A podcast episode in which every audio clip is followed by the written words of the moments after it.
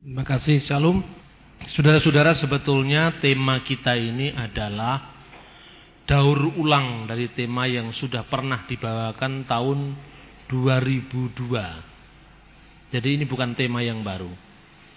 Tetapi kenapa kita ini sekarang mengkaji sastra yang terkait dengan seorang pujangga besar dari Lebanon yang namanya Khalil Gibran. Nama aslinya itu sebetulnya Khalil. Khalil itu hanya sahabat. Jadi Khalil Gibran, Khalil Gibran. Orang Mesir biasanya mengeja huruf jim itu menjadi G. Jadi Gibran, Khalil Gibran. Dalam karya-karya dia yang berbahasa Inggris, kemudian namanya di, difamiliarkan dengan bahasa Inggris Kahlil. Sebetulnya nama aslinya dalam bahasa Arab Khalil. Tapi kalau kolil di sini penjual sate. Makanya kahlil itu nama-nama yang dia gunakan di eja di Eropa. Nah, kenapa kita mengupas tema ini? Yang pertama, sebagaimana sering saya sampaikan bahwa di Indonesia Arab itu sering diidentikan dengan Islam. Sehingga ketika ada seorang pujangga Arab pujangga besar yang menulis banyak dalam bahasa Arab, maka otomatis pura mereka menyangka bahwa penyair itu pasti Islam. Dan ini luar biasanya karena apa? Yang tidak tahu yang seperti ini bukan hanya orang awam. Buku saya tentang Khalil Gibran, Yesus yang disalib, yang diterbitkan oleh Nisita, Jakarta tahun 2003 itu pertama kali dibedah di Gramedia Mataraman. Dengan pembicara dari Muslim pada saat itu adalah saudara Sumanto Al-Qurtubi yang sekarang lagi studi di Harvard University di Amerika. Nah, Sumanto dan teman-teman lain seperti Ulil, seperti juga Nufrianto yang dari kelompok Utan Kayu itu, dia mengatakan, wah sungguh saya Baru tahu kali ini kalau Khalil Gibran itu seorang Kristen. Pikir saya dia seorang Islam. Lah apalagi orang-orang awam. Ini para intelektual mereka saja tidak tahu kalau Khalil Gibran itu seorang Kristen. Kemudian masih tentang image ya, tentang Khalil Gibran ini. Di Indonesia Khalil Gibran itu begitu digemari luar biasa menjadi menjadi apa ya, menjadi tokoh yang sangat difavoritkan. Beberapa tahun lalu bahkan mungkin sampai hari ini kalau saudara-saudara ke Gramedia itu Khalil Gibran itu punya kolom sendiri. Jadi ada standnya tersendiri yang ditulis buku-buku Khalil Gibran. Betapa sangat populernya eh, apa itu penyair ini.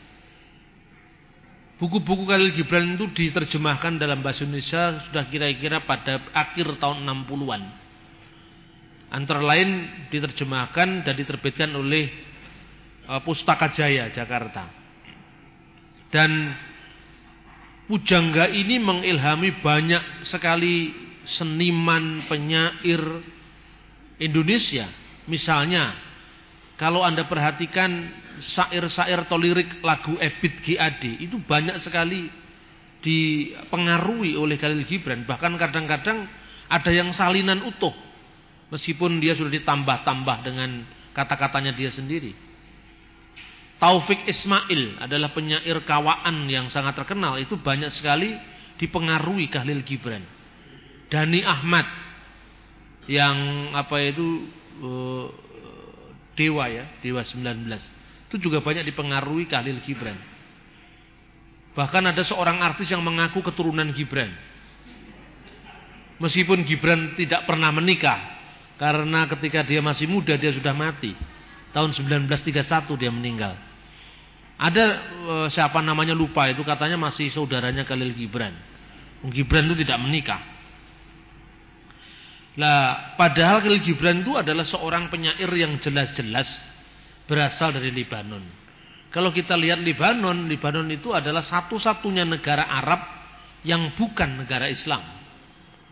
Libanon itu adalah negara yang mayoritas Kristen. penduduknya. Mengapa Kanun al-Watani itu adalah konstitusi Libanon yang disusun sekitar tahun 50-an mulai dari saat itu sampai hari ini presiden Libanon tidak pernah seorang muslim. Sampai hari ini presiden Libanon seorang Kristen.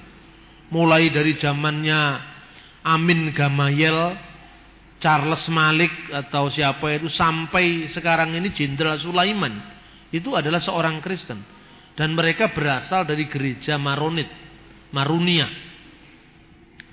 Untuk supaya kita tahu gereja Maronit itu gereja yang apa itu asli dari Lebanon.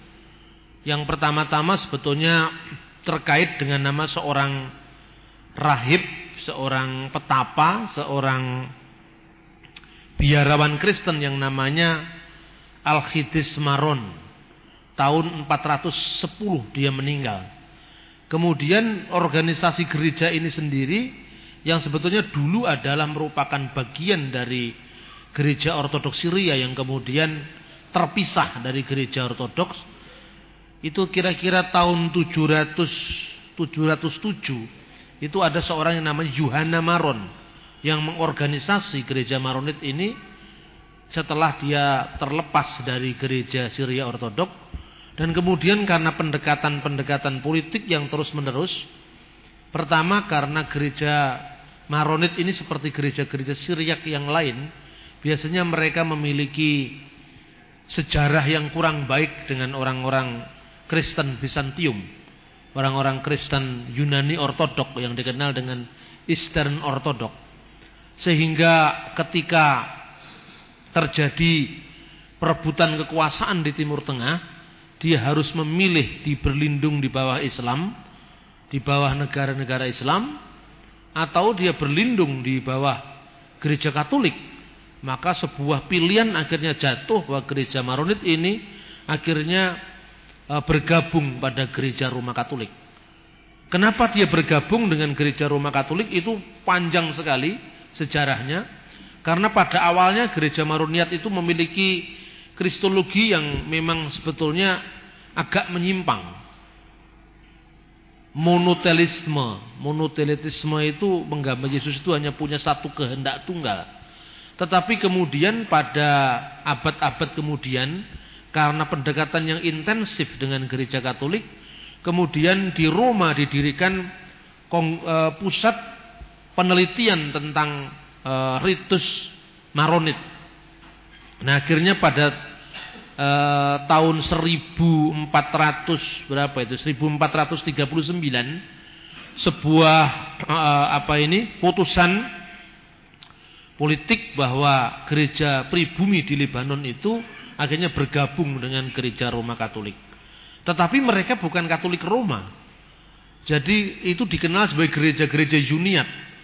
Mereka bukan berliturgi seperti gereja Katolik di Indonesia yang liturginya Latin. Mereka tetap berliturgi dalam bahasa Aramaik, bahasa yang asli dipakai oleh Yesus.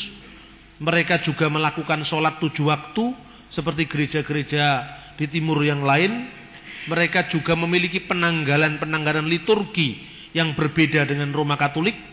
Mereka merayakan Natal pada tanggal 7 Januari dan Gibran membanggakan bahwa dia lahir tanggal 6 Januari, malam 7 Januari, suatu tanggal yang dia yakini sama dengan kelahiran Sang Juru Selamat. Nah, kakeknya Gibran itu adalah seorang abuna atau romo atau kasis dari gereja uh, Katolik Maronit ini dan dia dibaptis sendiri oleh kakeknya dalam sebuah kebaktian yang dipanjatkan dalam bahasa Aramaik. Nama kakeknya itu adalah Stefan Rahmeh nah itulah situasi dari uh, Kahlil Gibran. Jadi gereja Maronit itu yang melahirkannya Kenapa gereja Maronit akhirnya memilih Roma Katolik? Karena dia pikir kekuatan politik yang yang bisa melindungi eksistensi mereka adalah e, Katolik dan waktu itu karena Libanon memang lama di, dikuasai oleh Perancis. Dia berpikir daripada saya jatuh di tangan daulah Islamiyah, lebih baik saya jatuh ke tangan e, orang Katolik, tetapi dengan konsesi khusus bahwa mereka harus melaksanakan ibadah, kebudayaan, liturgi, semuanya tidak boleh dipaksa di di rumah Katolikan. Nah inilah perbedaan antara e, pendekatan gereja Roma Katolik dengan gereja Bizantium. Kalau gereja Bizantium sekalipun dia di Mesir, liturginya Bizantium. Sekalipun itu gerejanya di Syria, liturginya ya Bizantium. Sekalipun itu gerejanya di apa itu Ethiopia ya Bizantium. Semuanya jadi Yunani. Tetapi kalau gereja Katolik, dia memiliki 12 ritus. Kalau itu ritus Latin ya ritus Latin. Mau dia pakai ritus Arab, e, Melkait, dia pakai ritus Yunani diakui yang namanya Yunani Katolik. Mau dia pakai ritus Arab Syria diakui yaitu misalnya Katolik Syria. Mau pakai ritus Syria Timur diakui yang namanya Yuniat Kaldea. Mau pakai ritus uh, apa ini uh, Malayalam diakui di sana di India Selatan gereja Malabar Katolik. Jadi di mana pun gereja Katolik itu berada, dia selalu menyesuaikan dengan kebudayaan setempat. Nah, ini yang membuat bahwa di timur banyak orang-orang Kristen yang sebetulnya mereka bukan Katolik akhirnya menerima dengan sukacita eh, apa pendekatan inkulturasi dari gereja Katolik. Dan fakta yang menunjukkan bahwa sekalipun gereja Ortodok berabad-abad menjadi penghuni asli di Timur Tengah, mereka tidak punya gereja di Qatar, mereka tidak punya gereja rumah di Saudi Arabia. Harus dikatakan bahwa satu-satunya gereja yang bisa membuka gereja di Saudi Arabia, gereja Katolik. Dan ini prestasi ini tentu Anda tidak usah tidak usah dipertentangkan. Lu doktrinnya kan beda loh soal doktrin itu kan bisa itu kan bukan urusan ya, yang terlalu diributkan kan. Daripada kita tidak pernah bisa masuk kan lebih baik kita menyambut yang bisa masuk. Kalau saya gitu saja. Kalau saya ditanya, Pak Bambang ikut yang mana? Ya, ya ikut yang benar tapi juga yang menang. Benar kalau kalahan nggak mau ikut saya. Kalahan itu menunjukkan bahwa dia mungkin hanya pinter secara intelektual, tetapi dia bodoh secara emosi. Nah orang yang emosinya bodoh itu sekalipun pinter di mana pun juga, cirinya satu, dia kalahan, dua terpecah-pecah. Karena orang yang terpecah-pecah itu tidak bisa memanage konflik, tidak bisa memanage keperbedaan. Itu salah satu ciri yang namanya cerdas intelek harus disertai dengan cerdas emosi. Anda di dunia bisnis sekalipun. Orang pinter tidak cenderung, tidak selalu berhasil. Kan kecerdasan itu ada kecerdasan IQ, kecerdasan emosi, dan terakhir kecerdasan spiritual, SQ. Coba, ada seorang teman waktu SMA dia paling pintar. Dan satunya tidak terlalu pintar. Lalu dia ngeluh ke saya, oh, dulu kan dia selalu kalah dengan saya di kelas. Saya lebih pintar, saya selalu juara satu. Kenapa saya tidak berhasil? Nah, ya karena kamu bodoh. Lu enggak. Kalau bodoh bagaimana saya juara satu? Kamu bodoh secara emosi. Tidak bisa mengendalikan diri. Mencari klien, membina hubungan. Itu kan tidak pakai otak. Pakai otak IQ ini tapi kecerdasan emosi memberi tempat, memberi ruang pada orang lain yang berbeda, memberi tempat kepada orang lain untuk menjadi dirinya, tidak dipaksa menjadi diri saya. Itu adalah ciri-ciri bagaimana kecerdasan eh, zaman sekarang. Maka karena ini adalah era kebersamaan, era kesejagatan, mereka yang jalan sendiri-sendiri selalu mati. Nah, itulah salah satu latar belakang pilihan politik gereja Maronit. Kalau saya ya saya tidak terlalu hiraukan yang seperti itu. Kemudian sebelum masuk di dalam uh, kesalahpahaman tentang Gibran dan apa sumbangannya, saya ingin uh, sampaikan sedikit. Buku saya mengenai Khalil Gibran itu saya tulis pada tahun mulainya kira-kira akhir tahun 2002. Dan pada saat buku itu masih jadi satu bab, itu saya sajikan di tempat yang sama ini tahun 2002. Kenapa saya ingin mengangkat Khalil Gibran? Itu sejarahnya singkat. Saya begitu uh, apa ya, menyayangkan orang Indonesia itu kenapa tidak mau belajar gitu loh. Saya nonton RCTI waktu itu.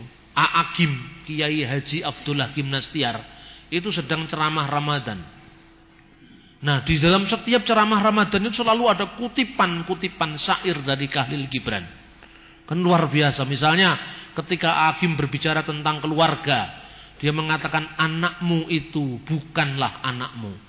Dia laksana anak panah yang lepas melesat. Artinya bahwa kita tidak bisa menjadikan anak kita itu fotokopi dari kita. Anak kita punya dunia sendiri, punya Eh, era sendiri yang mungkin berbeda dengan era kita. Tidak mungkin era sepur lempung mau kita paksakan untuk era dunia maya internet sekarang kan. Kita ketinggalan 5-10 tahun saja sudah gaptek apalagi e, betapa anak sekarang itu kalau ini cepat sekali. Saya sendiri bingung kalau pakai gitu. Padahal mungkin jaraknya tidak terlalu jauh. Nah itu yang dimaksudkan. Saya waktu melihat tayangan di RCTI itu kemudian saya pikir Kenapa? Ini kesempatan yang luar biasa untuk berdialog dengan saudara muslim. Karena saya melihat penggemar Khalil Gibran itu cewek-cewek berjilbab. Coba perhatikan sampai hari ini. Dan orang Kristen tidak ada yang tertarik dengan sastra, yang tertarik dengan apa budaya. Orang Kristen itu KKR cukup karena sudah jadi soleh cukup. Lu ini kan luar biasa. Sementara kita mencari ruang untuk menyampaikan firman Tuhan aja begitu sulit. Mencari ruang itu mencari kesempatan, mencari tempat, mencari momentum untuk menyampaikan kabar baik saja begitu sulit.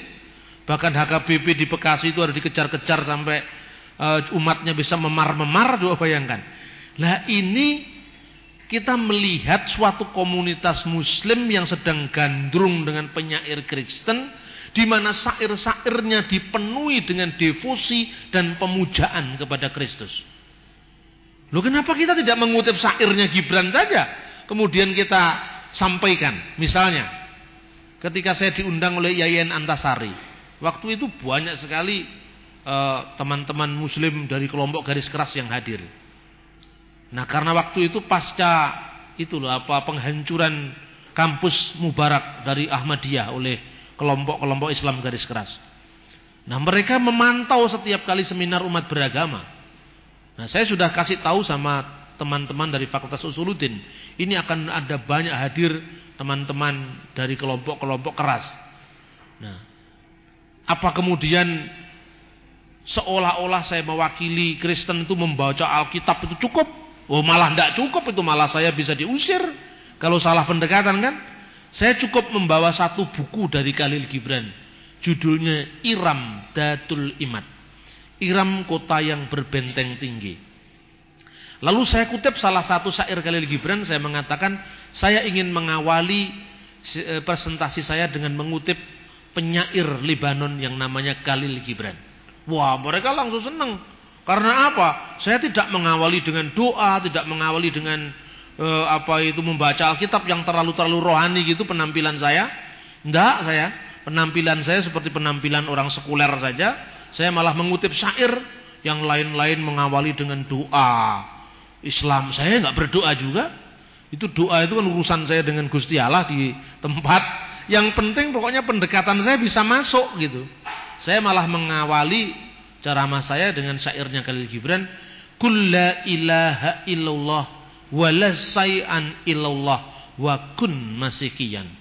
Katakanlah la ilaha illallah, tidak ada ilah selain Allah dan katakanlah tidak ada sesuatu pun kecuali Allah dan jadilah kamu seorang Kristen.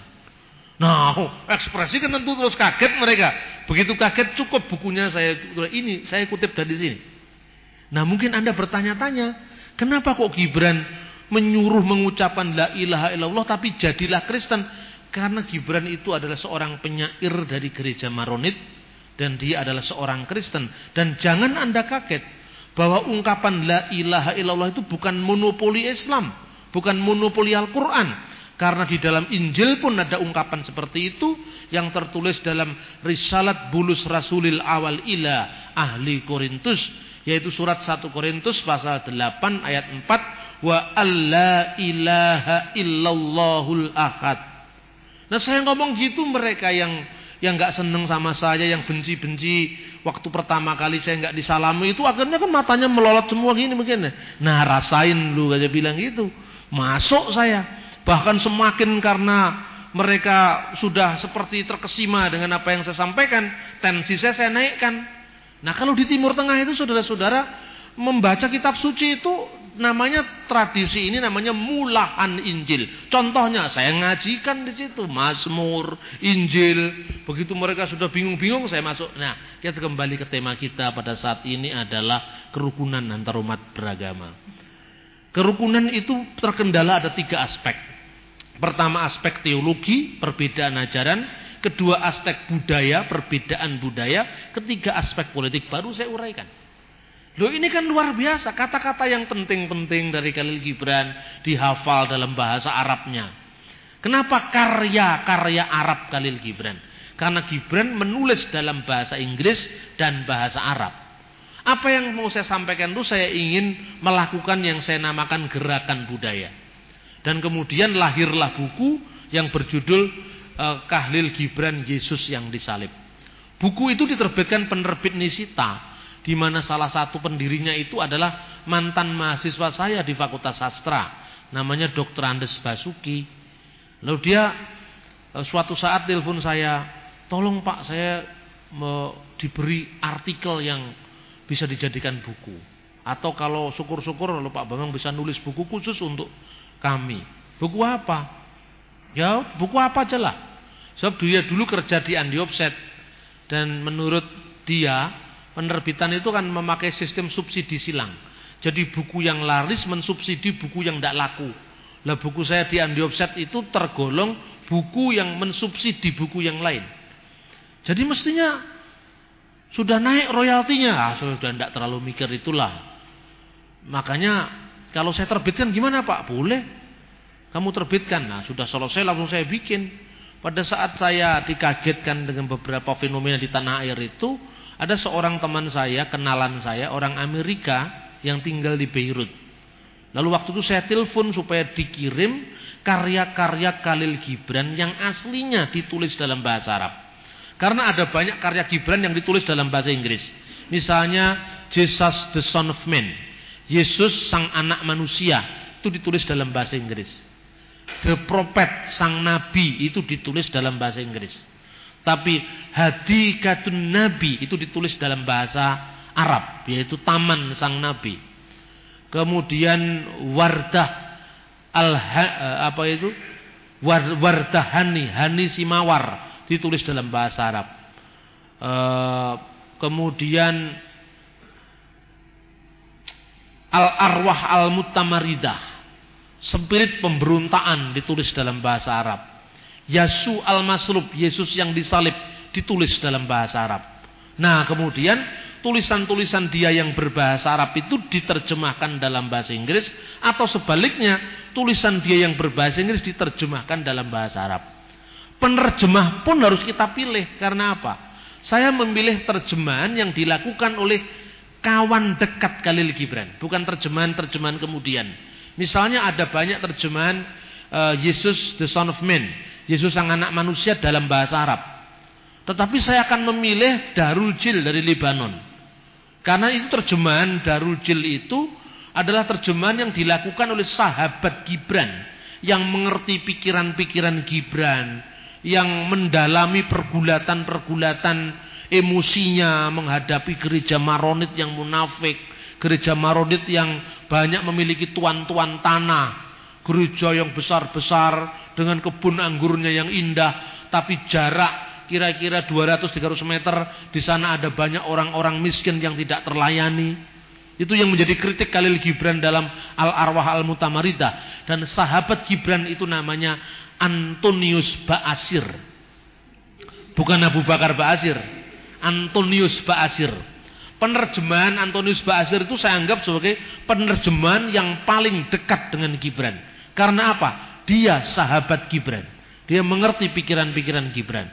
Nah, beberapa teks yang diterjemahkan dalam bahasa Inggris oleh orang yang tidak mengerti latar belakang Gibran, akhirnya menjadi salah-salah misalnya. Dan bahasa Indonesia ini hampir semuanya buku Gibran yang ditulis dalam bahasa Indonesia semuanya terjemahan dari bahasa Inggris. Sehingga ada banyak pesan-pesan yang menjadi hilang kekuatannya, spiritnya menjadi hilang misalnya. Dalam antologi karya Khalil Gibran yang diterjemahkan dan diterbitkan oleh beberapa penerbit di Indonesia, antara lain uh, satu karya Gibran yang berjudul yang penyalipan atau yang disalibkan, the crucified, yang disalibkan. Itu sebetulnya karya Gibran yang aslinya ditulis Yasu al-Masrub, Yesus yang disalib. Tetapi entah bagaimana dalam beberapa teks terjemahan itu kata Yesusnya dibuang. Kemudian yang disalib gitu saja. Lalu ada satu tulisan Gibran yang menurut saya karena penerjemahnya tidak mengerti konteks maronitnya Gibran, konteks Kristennya Gibran.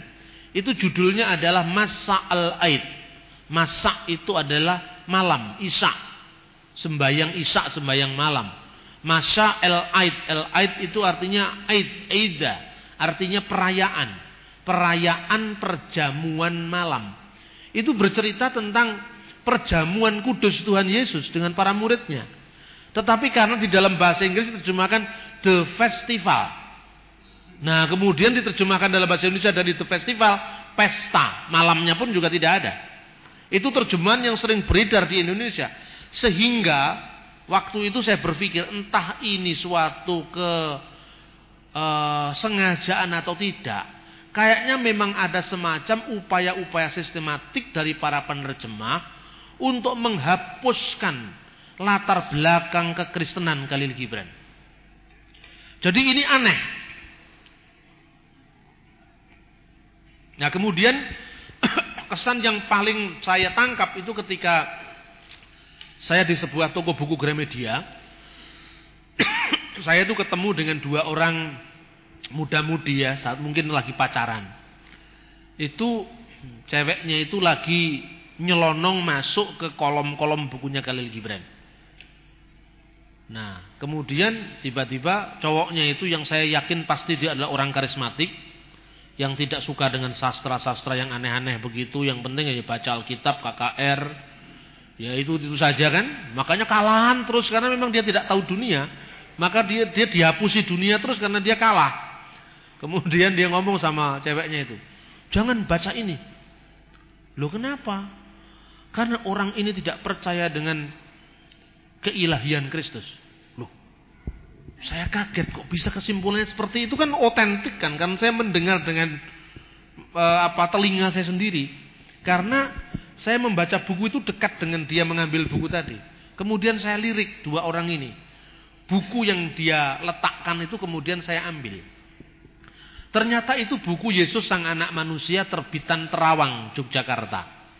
Nah di buku ini pada sampul halaman dalam tertulis, kalau selama ini uh, gereja mengajarkan Yesus adalah Tuhan, maka Kahlil Gibran, penyair dari Lebanon ini mengatakan Yesus adalah manusia biasa.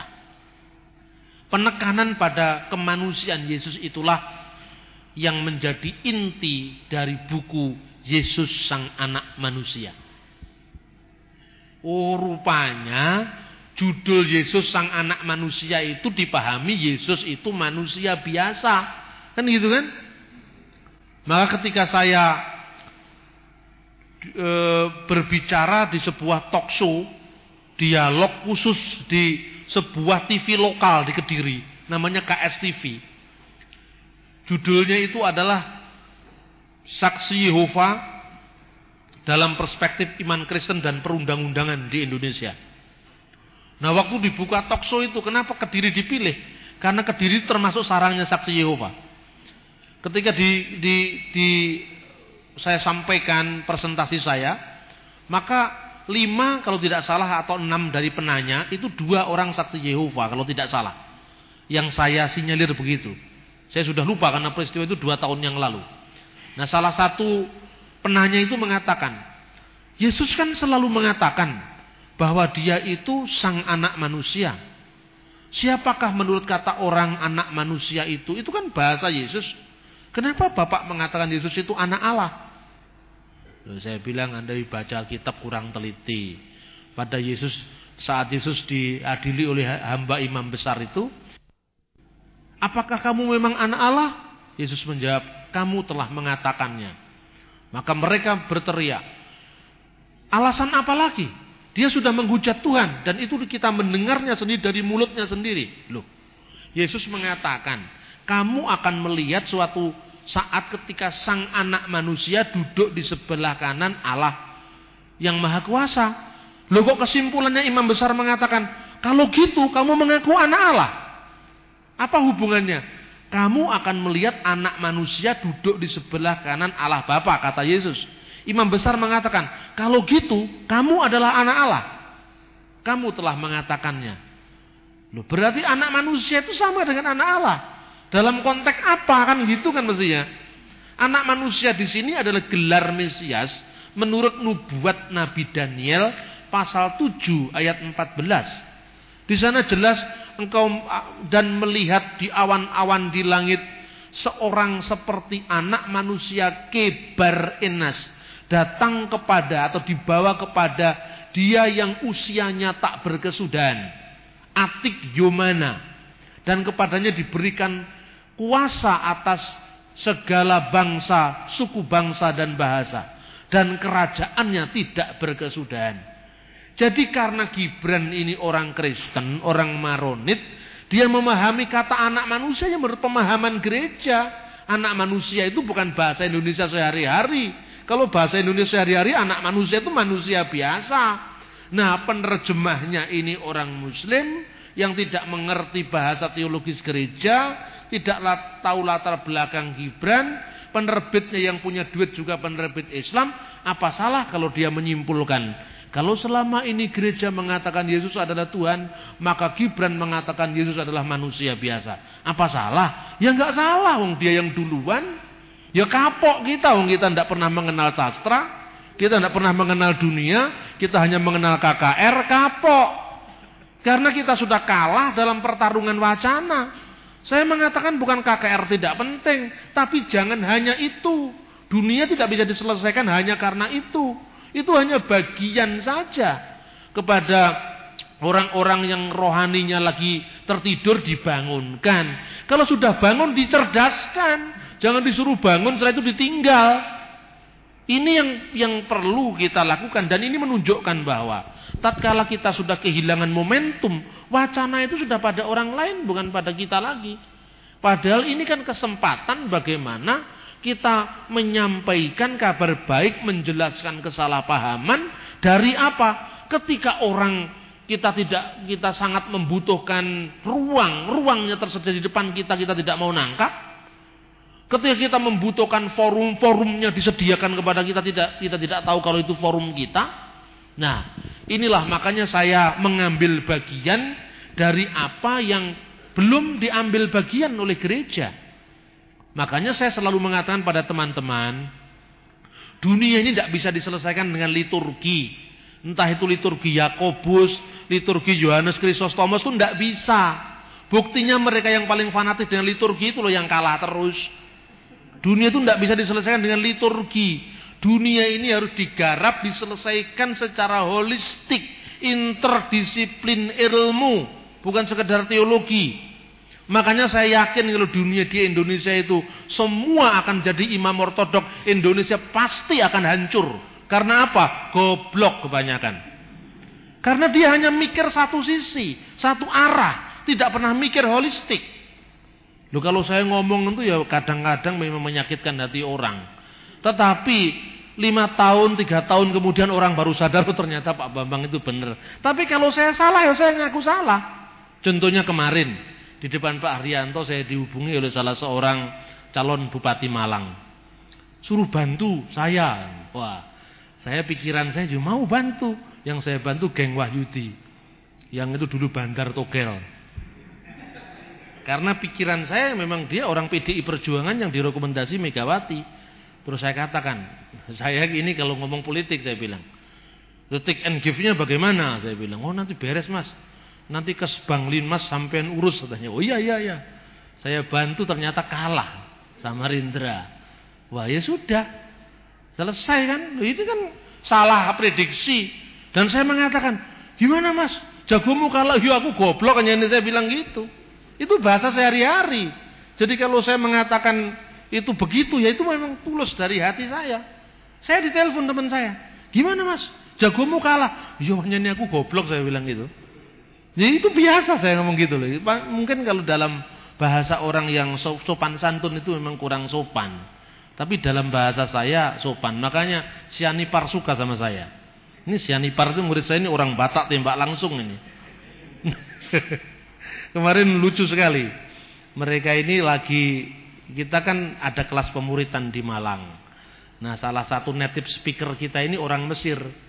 Dia seorang diaken, seorang samas dari gereja ortodok koptik di uh, Maadi. Dia dia tinggal di tempat kita selama seminggu. Nah, setiap kali dia cerita, tanya-tanya bagaimana sama Leonardo itu, bagaimana orang Kristen ortodok koptik itu sholat, dia suruh mempraktekkan. Terus dia bawa kasetnya ini nih, bacaannya gini, bacaannya gini, Nanti waktu sujud ngomongnya gini gitu. Orang Kristen itu. Kalau ngajinya Injil bagaimana ditunjukkan seperti ini. Lalu diterjemahkan sama Safa istri saya. Nah kemudian Bre nangis atau Aken nangis di luar ditinggal. Waktu istri saya tinggal, saya tinggal juga mereka. Akhirnya ngomong bahasa Tarsan. Itu memang sengaja saya kan sebab kalau didampingi terus kan nggak ngomong kan akhirnya. Nah ini nih Pak Robin yang paling banyak ngomong pakai bahasa Tarsan kan. Wah gini, ada, ada ah, ini. Iya, akhirnya kan bahasa itu bukan sesuatu yang teoritis. Kenapa kita tidak bisa bisa bahasa Arab? Karena lihat hurufnya pelungkar-pelungkar kita malas duluan, senep duluan mulut kita. Saya kasih tahu sama teman-teman saya gitu. Seminggu pertama kalian saya kenalkan beberapa vocabulary bahasa Arab. Rencana saya kan dia dua minggu di sana. Atau satu bulan lah. Ternyata seminggu sudah pulang. Jadi nanti rencana saya minggu kedua. Kalian sudah bisa ngomong dengan orang Arab. Anak kecil itu tidak pernah ngerti nulis ngomong bahasa Indonesia. Mestinya belajar bahasa itu jangan disulit-sulit gitu loh. Anak kecil tahu nggak? Tidak ngerti nulis, dia sudah bisa ngomong sebelum nulis. Maka metode belajar bahasa Arab yang baik kalau anda tidak ngerti tulisan tulis saja tulis huruf Latin. Yang penting bisa ngomong. Nanti kan Abah Su'eb bingung kalau ada orang-orang kecil bisa ngomong bahasa Arab. Baru nulis, nulis itu yang kedua. Alif, ba, digandeng, di, itu tidak terlalu perlu kalau untuk sekedar jadi guide itu tidak terlalu perlu. Kalau perlu kalau misalnya lihat tanda-tanda lalu lintas, tulisan-tulisan di jalan itu baru perlu. Tetapi yang paling penting itu bicarakan bahasa itu. Berapa tahun kita belajar bahasa Inggris mulai SMP sampai SMA, sampai universitas. Kenapa tidak bisa ngomong bahasa Inggris? Siapa yang salah? Gurunya yang salah. Bukan Anda yang salah, itu gurunya yang salah. Karena bahasa Inggris itu dipersulit, yang mudah dipersulit.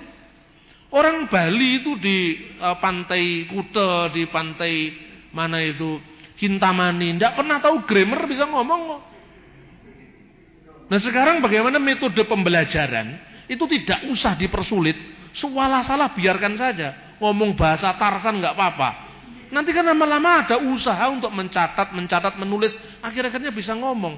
Ketika sudah bisa ngomong, yang namanya apa ya percaya diri anda kan naik. Sekalipun anda cuma nama sebuah al-kir, sebuah nur, uh, kaifalak ya Ustaz, alhamdulillah, kulu tamam. Yang lain dengar, a'udzubillahi. Tapi nggak ngerti artinya. Ayo, sekarang kan yang lebih hebat kan yang bisa ngomong tapi nggak bisa nulis. Kan begitu, masa dites dulu. Hei tulislah basmalah bagaimana? Nggak mungkin, mesti ngomong dulu, penampilan dulu. Nah ketika percaya diri anda sudah naik, ketika itu anda baru belajar gitu loh. Pokoknya kalau percaya diri anda tinggi, belajar itu gampang. Belajar menjadi sulit karena apa? Belajar itu beban. Kalau belajar itu hobi, tidak pernah sulit. Kan begitu saudara-saudara. Nah ada guru bahasa Ibrani. Guru bahasa Ibrani jadi pembimbing ziarah di Israel. Pernah beberapa tahun lalu sama saya. Nah, ketika kemudian si guide-nya mengajarkan kepada uh, tur apa namanya peserta tur itu kata-kata ungkapan dalam bahasa Ibrani sehari-hari. Si pesertanya tadi tanya kepada dosennya bahasa Ibrani tadi, dosen bahasa Ibrani tidak ngerti. Lu karena bahasa Ibrani sekarang agak beda dengan bahasa Ibrani Alkitab. Nah ini buktinya misalnya kulampo itu kulam, kulam itu semua. Everything is okay kira-kira seperti itu. Kulampo, po-nya. Kalau bahasa Alkitab kan bo. B yang ada titiknya itu, bo. Ngomong po, bingung dia. Nah, ini ini contoh bahwa sebenarnya tetapi di mata orang-orang yang yang apa namanya yang ikut tur tadi, oh ternyata dosen Ibrani tidak bisa ngomong bahasa Ibrani gitu loh. Padahal bahasanya lain. Ini ini satu contoh betapa bahasa itu kan sesuatu yang hidup. Dan mengenal bahasa Arab itu sebenarnya ada tiga. Bahasa Arab fusah, yaitu bahasa Arab klasik, classical Arabic. Lalu bahasa Arab muasirah, bahasa Arab modern, modern Arabik. Baru yang ketiga bahasa Arab kolegial, bahasa Arab dialek, amiyah. Dulu bahasa Arab dialek itu pusatnya di negerinya Khalil Gibran ini, di, di Beirut. Lebanon. Kenapa? Karena setiap musalsal, musalsal itu apa? Sinetron. Itu produksi Beirut. Sekarang perkembangan terakhir di Timur Tengah, musalsal itu pusatnya di Kairo. Kairo itu kan orang Mesir itu kan memang suka bergaya ya. Jadi pinter acting orang Mesir itu. Makanya kalau bisnis sama orang Mesir hati-hati. Mereka punya apa IBM, IBM. I itu artinya insya Allah. B itu bukra. Bukra itu besok. M itu ma'alis, maaf, maaf. Jadi kalau janji bukra, bukra insya Allah. Terus besok nanti dia tidak datang, ma'alis, ma'alis. Nah itu. Nah, Anda cari sekarang di kamus bahasa Inggris, bahasa Indonesia, bahasa Arab Indonesia. Ma'alis enggak ada di situ. Bahasa Arabnya di pesantren juga enggak ada di situ, ma'alis itu. Itu bahasa kologial Arabik. Dan kalau Arabik itu antara dialeknya Gibran, dialeknya e, Najib Mahfud, dialeknya Baba Sinuda itu beda-beda. Nah untuk menjembatani perbedaan bahasa Arab yang macam-macam itu, maka muncul gerakan An-Nahdha. Nahdha itu adalah gerakan kebangkitan. Maka Nahdlatul Ulama, kebangkitan para ulama. Gerakan An-Nahdha ini diprakarsai kira-kira pada zamannya Gibran dari Lebanon. Gerakan ini melahirkan gerakan sastra Arab yang direnaisan kembali. Salah satu tokohnya itu adalah namanya keluarga Tekla. Keluarga Tekla dari Lebanon namanya Louis Tekla ini yang mendirikan Koran Al-Ahram yang terbesar sekarang di Timur Tengah. Koran Al-Ahram itu didirikan oleh keluarga Kristen namanya Louis Tekla. Nah kemudian kamus yang cukup representatif yang juga digunakan oleh pesantren-pesantren di Indonesia sekarang ini namanya Kamus Al-Munjid. Itu juga salah seorang editor bahkan kepala editornya adalah Louis Makluf. Itu adalah orang Libanon Kristen. Nah coba penerbit Darul Fikir yang menerbitkan kitab-kitab pesantren yang sekarang dipakai itu juga orang Kristen Darul Fikir itu. Lah kok di Indonesia Kristen itu haram? Wong buku aja yang nerbitnya orang Kristen kitab kuning itu. Nah ini contoh betapa orang Indonesia itu ya memang sering kali lebih Arab ketimbang orang Arab. Makanya di sana tidak pernah jadi masalah, tapi di sini jadi masalah. Ketika saya mengangkat Gibran, saya angkat fakta-fakta seperti itu. Kenapa Libanon tidak mau tunduk kepada daulah Islamiyah? Karena daulah Islamiyah bagi orang-orang Libanon sudah diislamkan. Tidak memberi tempat kepada nasionalisme Arab dan yang kedua soal gengsi. Orang-orang seperti misalnya di Arab Awakning itu ditulis salah seorang oleh orang Libanon namanya Antoni. Dia di Arab Awakning itu adalah kebangkitan orang-orang Arab yang kemudian banyak sekali mengilhami karya-karya Kahlil Gibran ini. Orang ini memegang peran dalam apa? Penerbitan koran-koran Arab, majalah-majalah dan jurnal ilmiah Arab, bahasa koran yang akhirnya menjadi bahasa Arab modern. Jadi bahasa Arab modern itu dirancang kebanyakan oleh orang-orang Arab yang bersentuhan dengan dunia barat. Nah waktu itu Syarif Mekah belum punya pikiran akan menerbitkan buku. Yang diterbitkan hanya kitab kuning terus. Tapi di dunia Libanon, kemudian menjalar ke Mesir, kemudian ke Syria, itu justru sudah memperkenalkan sastra Arab ini di dunia barat. Dan itu dimulai dari Kongres Pemuda-Pemuda Arab yang kebanyakan orang-orang Libanon di Mesir yang diadakan di Brussels pada tahun 1935. Akarnya berasal dari karya-karya Gibran yang melejit dalam bahasa Arab itu. Jadi sumbangan sastrawan-sastrawan Kristen Arab itu luar biasa pada pembentukan the modern Arabic, al-Arab al-Mu'asirah, bahasa Arab modern. Merekalah yang mulai memasukkan unsur-unsur kata asing dalam bahasa Arab misalnya al-uranium untuk kata uranium, al-demokratiyah untuk kata demokrasi. Kan nggak ada bahasa Arab kata demokrasi. Ya. Terus kemudian pendiri Partai Ba'at itu juga adalah seorang Kristen Syria. Namanya adalah Michael Aflak. Orang ini yang mendirikan Partai Ba'at, partai yang kemudian mengusung Saddam Hussein dan Tarik Aziz menjadi presiden. Irak pada saat itu. Nah inilah situasi Gibran ketika dia muncul dan apa sumbangannya ketika dia lahir. Itu yang kemudian saya tulis dalam buku eh, Kahlil Gibran Yesus yang disalib. Nah, kemudian pandangan Gibran tentang anak manusia, ternyata buku-buku yang dikirimkan oleh teman saya itu saya teliti satu-satu, saya cocokkan teks terjemahannya satu-satu lah. Kemudian saya simpulkan ini banyak mengandung distortion. Karena apa? Teksnya sudah tidak tegas lagi. Lalu saya terjemahkan ulang empat artikel. Pertama, artikel yang berjudul Yuhana Al-Majnun. Yohanes si gila. Ini bukan Pak Yohanes Suryanto yang gila. Yohanes si gila itu kritik Gibran yang sangat pedas terhadap hierarki gereja. Kemudian yang kedua adalah surah Al-Kubur yang artinya adalah suara teriakan dari kubur. Kemudian yang ketiga adalah Wardah Hani, Hani Simawar. Kemudian tulisan dia uh, Masa Al-Aid, perjamuan malam Yesus. Kemudian Yasu Al-Maslub, Yesus yang disalibkan dan yang terakhir yang saya muat dalam buku itu, kalau tidak salah, waktu itu adalah Al-Mawakib yang diterjemahkan stansa demi stansa kehidupan. Di mana dalam kitab Al-Mawakib itu Gibran banyak sekali e, membuat syair-syair yang ritmenya sangat mirip dengan e, apa itu gaya bahasa Quran. Dan dia mengambil itu dari mana? Dari sastra orang-orang Beduin. Nah itu memang manusia luar biasa Khalil Gibran itu. Tetapi apa hal yang yang mendorong karyanya begitu hebat? Kunci dibalik kehebatan karya-karya Gibran itu di mana? Tidak ada satupun karya Gibran yang tidak memuat sosok Yesus Kristus. Sosok orang Nasaret itu selalu menjiwai karya-karyanya. Bahkan ketika mengkritik gereja, tidak sama dengan kritiknya Karl Marx.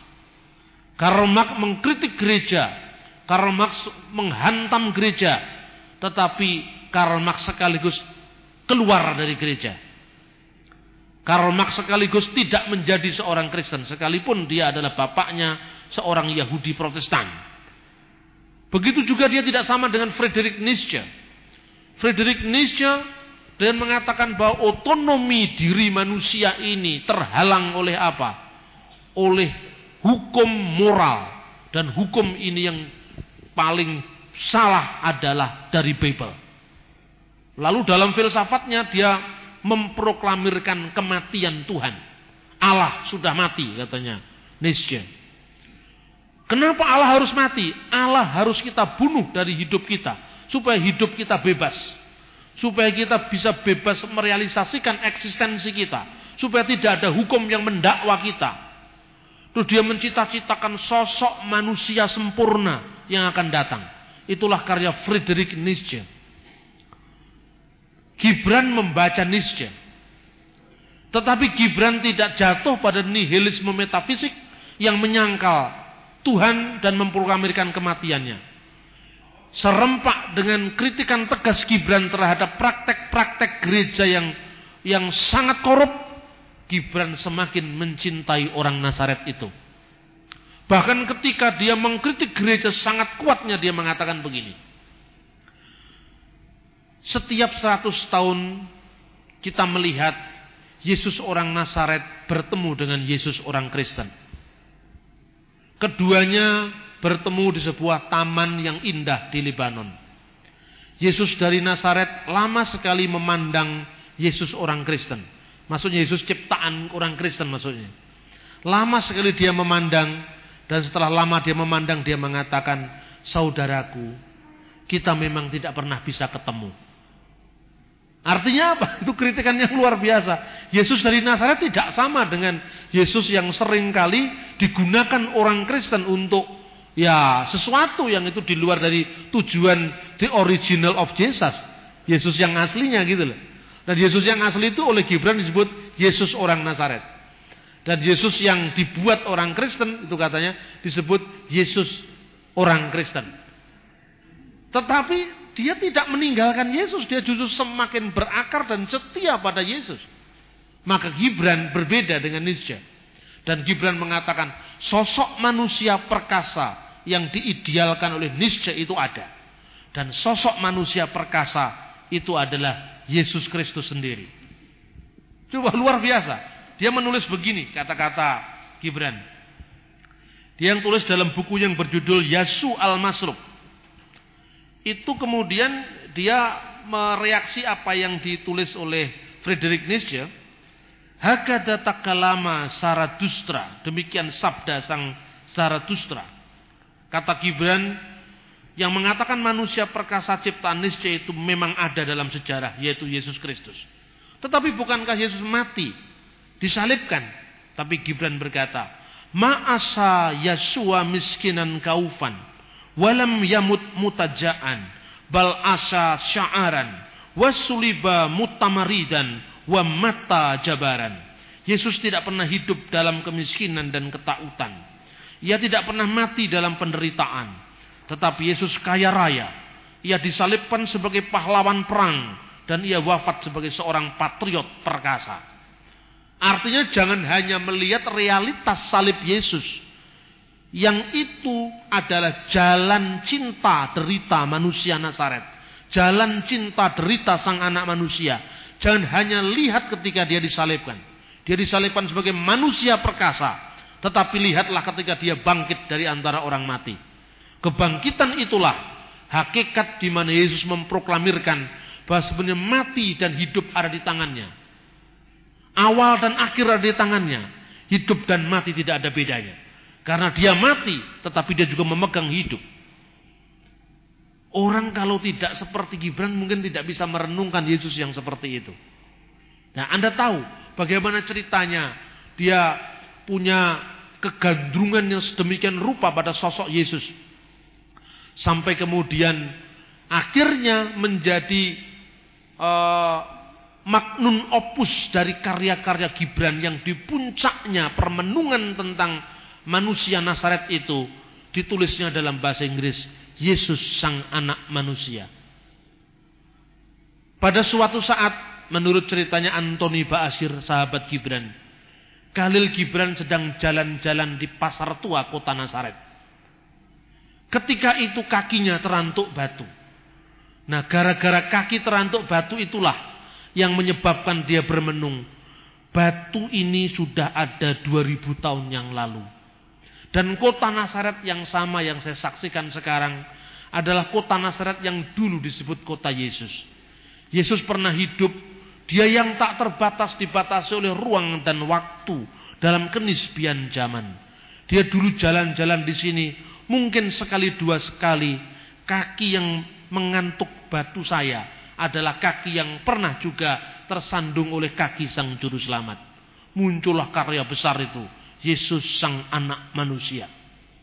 Kalau anda yang kesandung batu mungkin jadinya bukan bukan buku Yesus sang sang anak manusia jangkrik.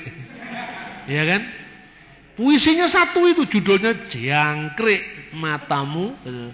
Di mana matamu kok sampai kesandungan itu kan? Tapi kalau Gibran bayangkan.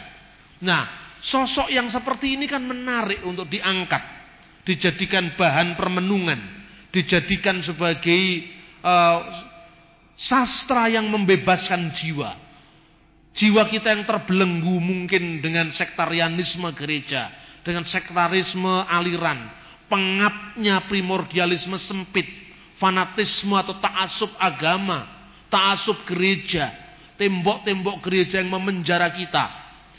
Gibran dibebaskan oleh spirit dan spirit itu adalah spirit Yesus orang Nazaret.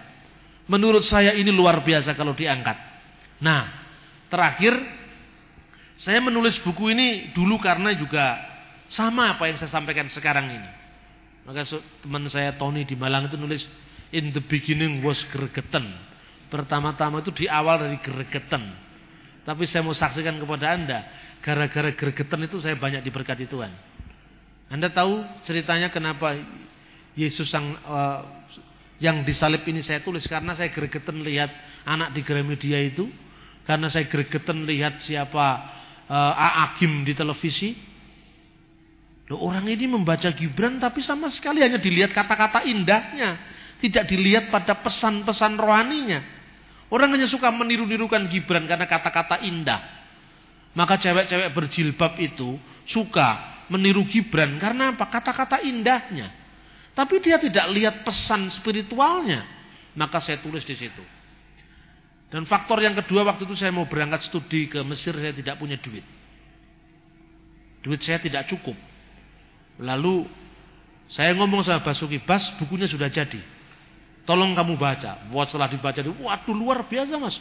Ini belum pernah ditulis orang yang begini. Lah ini terima kasih. Jangan hanya terima kasih. Saya mau ke Mesir gak punya tiket saya. Maksudnya apa? Bukan saya minta gratis dari kamu. Bayar di depan. Jadi kan biasanya kan royalti kan royalti itu kan setelah laku enam bulan baru dibayar. Saya minta dibayar di depan. Oh tidak masalah, saya bayar di depan. Nah, gara-gara itu kemudian saya terbang ke Mesir. Udah punya duit saya. Ya nulis ya punya duit kan. Nah saya tidak begitu lama saya di Mesir kira-kira tiga bulan. Saya ketamuan dengan seorang eh, bukan ketamuan ya eh, di email itu yang email Pak Haryanto ini Pak Haryanto teman kita ini. Email saya waktu di Kairo ini ada orang Perancis yang sedang menulis tentang Pak Bambang. Siapa dia? Wow, GR juga saya sedikit lah. Itu seorang Indonesianis dari Perancis, dari Inalco. Uh, dia seorang Inalco itu salah satu institut yang banyak sekali mengkaji Indonesia. Namanya Dr. Etienne Navo.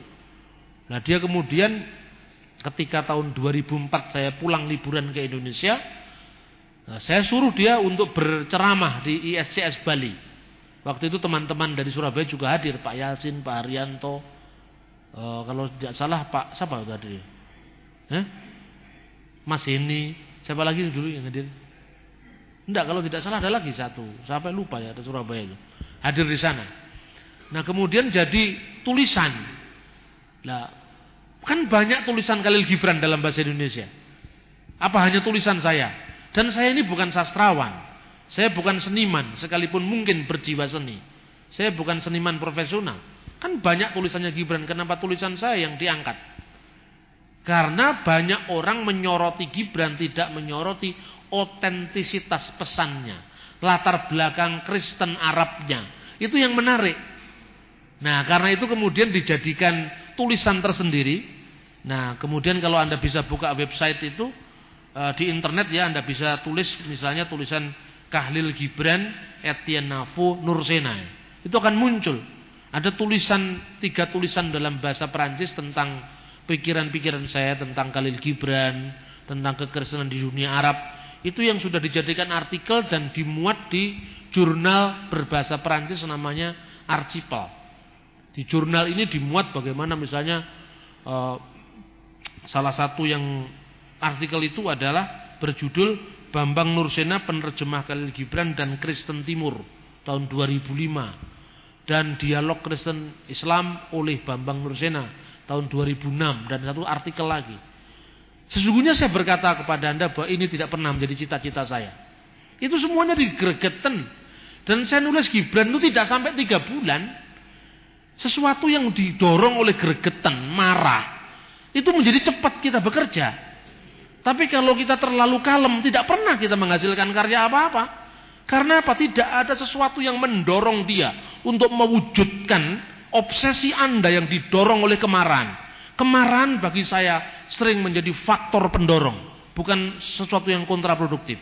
Dan saya berjanji kepada saya diri saya, saya tidak akan pernah marah kalau untuk kalah. Saya berjanji pada diri saya sendiri, saya tidak akan pernah marah kalau itu untuk kalah. Marah itu harus menang. Karena marah itu mengeluarkan tenaga, mengeluarkan energi. Mengeluarkan energi dan kalah kan rugi, cepat tua itu. Marah itu harus menjadi pendorong karya kita supaya kita menang. Saya tidak mendewakan kemenangan karena kita ku menang di dalam Yesus Tuhan maksud saya. Itu yang saya maksud. Nah inilah beberapa sumbangan karya Gibran yang kiranya bisa dijadikan permenungan kita bagi gereja di Indonesia. Tuhan memberkati kita. Uh, terima kasih atas uh, kesempatan yang diberikan. Tadi disebutkan ada beberapa macam bahasa Arab ya, mulai yang Eh, klasik sampai modern. Terus di kalangan Islam itu ada istilah ada bahasa Arab Quran itu uh, itu jenis apa lagi? Gitu. Ya, makasih. Selamat malam, terima kasih atas kesempatannya. Saya cuma mau menanyakan baru-baru ini saya buka dari internet tentang Sakaria Butros. Terus di, dari Wikipedia dituliskan bahwa Father Zakaria Putros adalah dari Kristen Koptik Mesir. Dan dalam pengantarnya dikatakan bahwa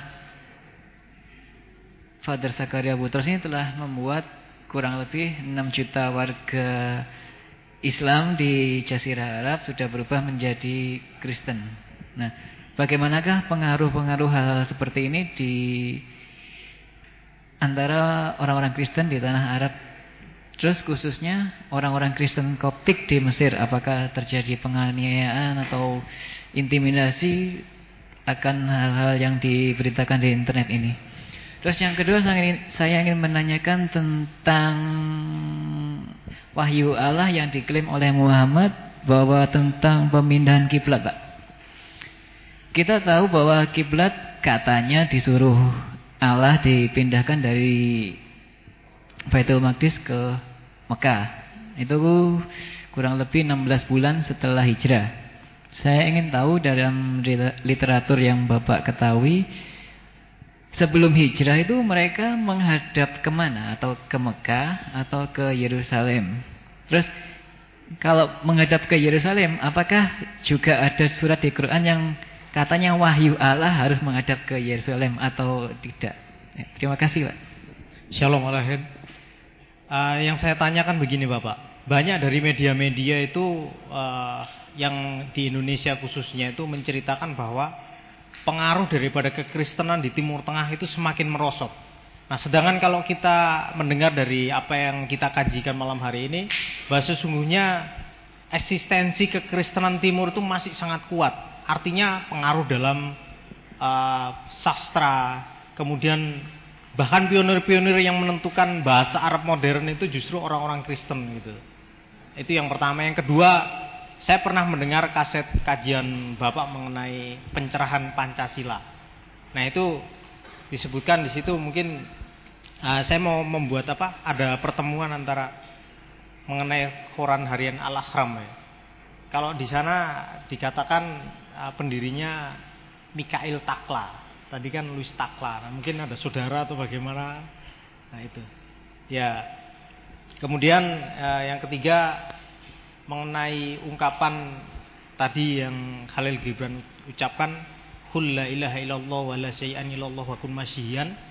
Itu eh, kalau menurut saya itu mungkin sangat bagus Pak kalau misalkan diwacanakan lebih lagi atau mungkin bisa melobi harian uh, yang ada ini untuk dijadikan satu wacana yang memang lebih greget lagi. Terima kasih Pak. Assalamualaikum. Terima kasih Pak Didi. Tadi disinggung tentang tiga macam eh, bahasa Arab ya. Yang pertama bahasa Arab klasik, kedua bahasa Arab modern, ketiga bahasa Arab kolegial. Bahasa Arab dialek atau Arab amiyah itu hampir setiap negara Arab punya. Ada banyak pengalaman dari teman-teman pesantren yang datang ke Mesir. Itu pertama-tama dia tidak bisa ngomong, tidak bisa dialog. Karena memang bahasanya lain sama sekali. Dan tidak ada di kamus. Kalau mau ke kamus cari kamus Arab Mesir ya harus pergi ke Mesir sana. Arab baru ada kamus misalnya. Kalau dalam bahasa Arab klasik kita menyebut besok itu adalah Gadan. Tapi Anda ngomong godan itu di Mesir nggak ada orang nggak ada orang menghiraukan. Yang ada bukra. Kemarin, amsi dalam bahasa Arab klasik. Tapi kalau di dalam bahasa Arab dialek Mesir itu emberah. Jauh sekali. Kemudian uh, ucapan untuk apa? Minta maaf itu ma'alis. Ma'alis itu berasal dari kata ma ala sayin. Ma itu tidak ada, Allah tidak ada sesuatu apa pun. Jadi tidak apa-apa gitu loh. Ma, minta maaf. Ma'alis. Kemudian uh, untuk kata-kata yang menyebut tidak di depan itu mis. Laisa mungkinan, mis mungkin. Nah kata mis ini sebenarnya pengaruh dari bahasa Koptik. Nah, kenapa sekarang banyak sekali tidak hanya orang Mesir, sekarang di Syria, di Lebanon, di uh, mana itu Yordan. Mereka mengatakan mismumkin, mismumkin, tidak mungkin, tidak mungkin. Mismumkin, bukan laisa mumkinan. Bahasa Arab klasik. Kenapa? Karena lewat sinetron. Dengan sinetron itu kan semua dunia Arab tahu bahwa ini bahasa Mesir. Misalnya ya itu dalam bahasa naam. Tapi orang di sinetron-sinetron Arab sekarang Aiwa. Aiwa itu kan merek apa itu apa merek dari Jepang itu. Tapi di sana Aiwa. Aiwa, Aiwa ya baba, ya mama. Gak ada itu di dalam bahasa Arab klasik gak ada. Kenapa? Bahasa sinetron. Itu sama dengan gini aja loh. Anda ngomong EGP tadi di kamus nggak ada. EGP itu emang gue pikirin nggak ada di kamus. Lama-lama itu kalau di di terus menerus di apa di dia jadi bahasa. Seperti dulu orang-orang yang sekarang menyebut nama yang menyebut yang American English, Inggrisnya orang Amerika. Itu kan bahasa Inggrisnya kuli-kuli itu sebetulnya. Bahasa Inggrisnya buruh-buruh kasar itu ketika datang ke benua Amerika abad ke-17. Tapi sekarang selain British English, bahasa Inggrisnya Shakespeare, bahasa Inggrisnya King James yang sulit-sulit itu. Mau menyebut vacation holiday. Nah, itu. karena mula-mula vacationnya hari Minggu hari yang suci holiday. Kalau menulis program P R O G uh, R A M M E program. Kalau Amerika ini cuma program dengan begitu. Lah karena menang maka ini benar itu kan logika pasar sebetulnya. Sekarang ini sebagian penduduk yang terbesar di dunia ini orang Cina. Dan orang Cina sekarang juga bahasa Inggris untuk dagangan, untuk jualan. Coba lihat buku-buku tulis yang produksi Cina, itu bahasa Inggrisnya salah-salah semua. Tapi yang salah ini nanti akan jadi benar, nanti akan ada Chinese English, bukan hanya Chinese food, Chinese English. Kalau Anda lihat bahasa Inggrisnya Hermawan Kertajaya, itu kalau ngomong bahasa Inggris dialek Surabayaan. Terus saya tanya Pak Hermawan, Pak Hermawan, bahasamu kok bagus sekali. Ya saya suruh, oh dengarkan saya gini. Wong saya memang orang Surabaya kok. Saya tidak mau jadi orang loncana. Wong saya bisa ngomong fasih. Kenapa saya eh, apa pelat-pelatkan lidah saya? Itu orang hebat kalau begitu. Kalau orang berani tampil beda itu orang hebat. Tapi kalau hanya orang nyontoh itu sebetulnya Jiwa yang lemah orang suka junto itu. Orang itu kalau bikin sendiri itu hebat. Nah bahasa Arab itu gitu. Kalau mau tunjukkan kepada anda. Sekarang kenapa yang menang bahasa Mesir? Karena media dikuasai orang Mesir. Dulu kenapa Libanon? Media dikuasai Libanon. Libanon sekarang penduduknya kalah besar dengan Mesir. Penduduk Libanon 10 juta, Mesir 100 juta. Lah otomatis sekarang buruh-buruh kasar yang di Saudi, sopir-sopir di Saudi, semua orang Mesir. Jadi sekarang, wah ini orang Mesir ini. Nah, Safa itu kalau ngomong di Palestina, karena bahasa Arabnya dia itu sangat dekat dengan kologial Arabik Mesir. Diajak sama uh, orang Palestina. Dia kalau ngomong seperti Susana Mubarak katanya. Itu bisa kelihatan sekali bedanya. Bahasanya orang Mesir dengan bahasanya orang bukan Mesir. Baba Sinuda itu kalau ngomong, bahasanya bahasa dialek. Tetapi tulisannya bahasa Fusha. Karena tidak mungkin kalau ditulis untuk bahasa ilmiah pakai bahasanya orang Mesir mis mungkin itu laisa mungkinan. Nah, selalu gitu. Ada aturan-aturannya karena bahasa tulis. Lah bahasa-bahasanya koran, radio, televisi. Ini mau menjembatani lah sekarang dialek Arab Saudi sendiri. Syria sendiri, Yordan sendiri, Lebanon sendiri. Kan harus ada yang diakui di dunia Arab kan makanya disebut modern Arabik. Arab al-Mu'asyirah. Nah, yang klasikal Arabik itu bahasa Arab klasik. Apa yang disebut bahasa Quran? Bahasa Quran itu adalah bahasa klasikal Arabik itu. Jadi bahasa Quran itu sama dengan bahasanya Injil dalam bahasa Arab. Tetapi bahasanya Quran itu lebih puitis. Karena memang nadanya kan apa ya? pendek-pendek, terus ritmis. Nah, kira-kira untuk menggambarkan bahasanya Quran itu mirip dengan bahasanya Kahlil Gibran dalam bukunya Al-Mawakib. Al-Mawakib itu memakai bahasa yang model seperti itu. Dan Anda bisa juga membandingkan dengan karya Elias dari Nisibin.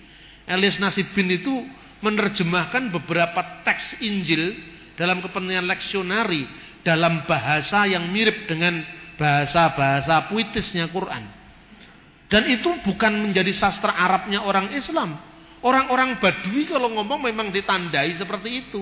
Ada ketukan-ketukan tertentu. Dan ini bukan hanya bahasanya Quran. Kalau Anda meneliti bahasa Yesus dalam bahasa Aram. Itu dia sering menggunakan bahasa-bahasa ritmis.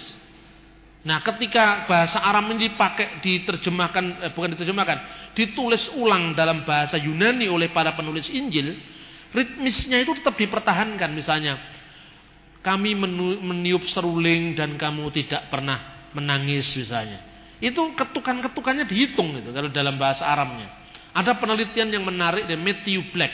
Dia menulis buku tentang uh, memahami sabda Yesus di dalam konteks Aramaik nah itu menarik sekali misalnya Yesus menggunakan kata-kata sindiran kalau garam itu uh, ham, uh, hambar dengan apa dia mau mengasinkan. Ya, di situ kata hambar itu tapel, mengasihkan itu tabel.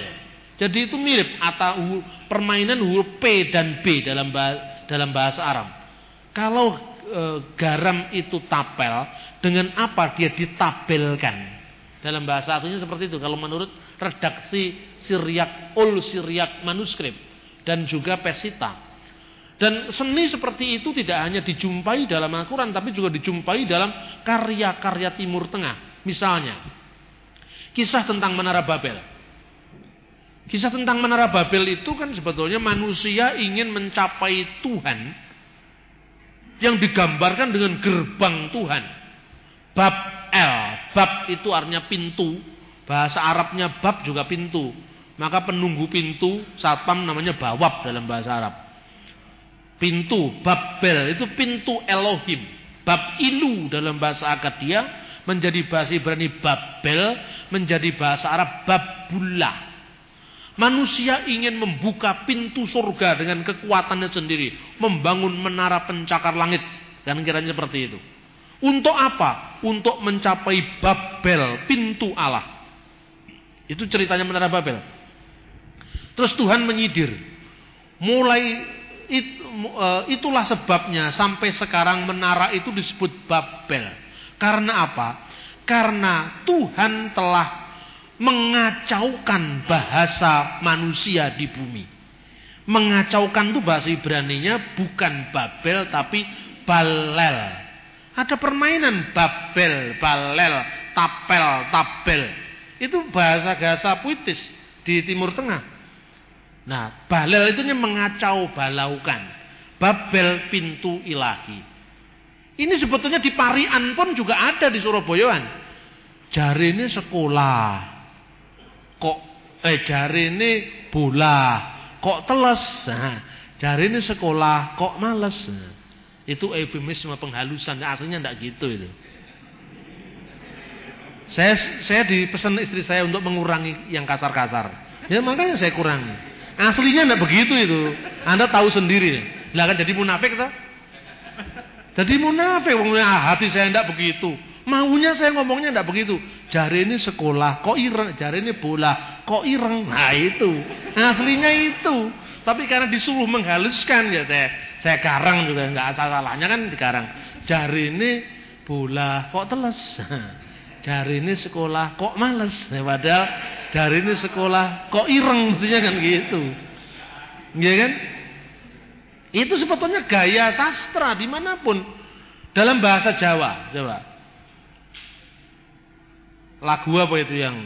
Witing pari di men mari. Wong kang loro ati aduh nyowo. Dimen mari dengan damen. Piting pari namanya apa Pak? Di damen. Damen diibaratkan dengan dimen. Ya kan?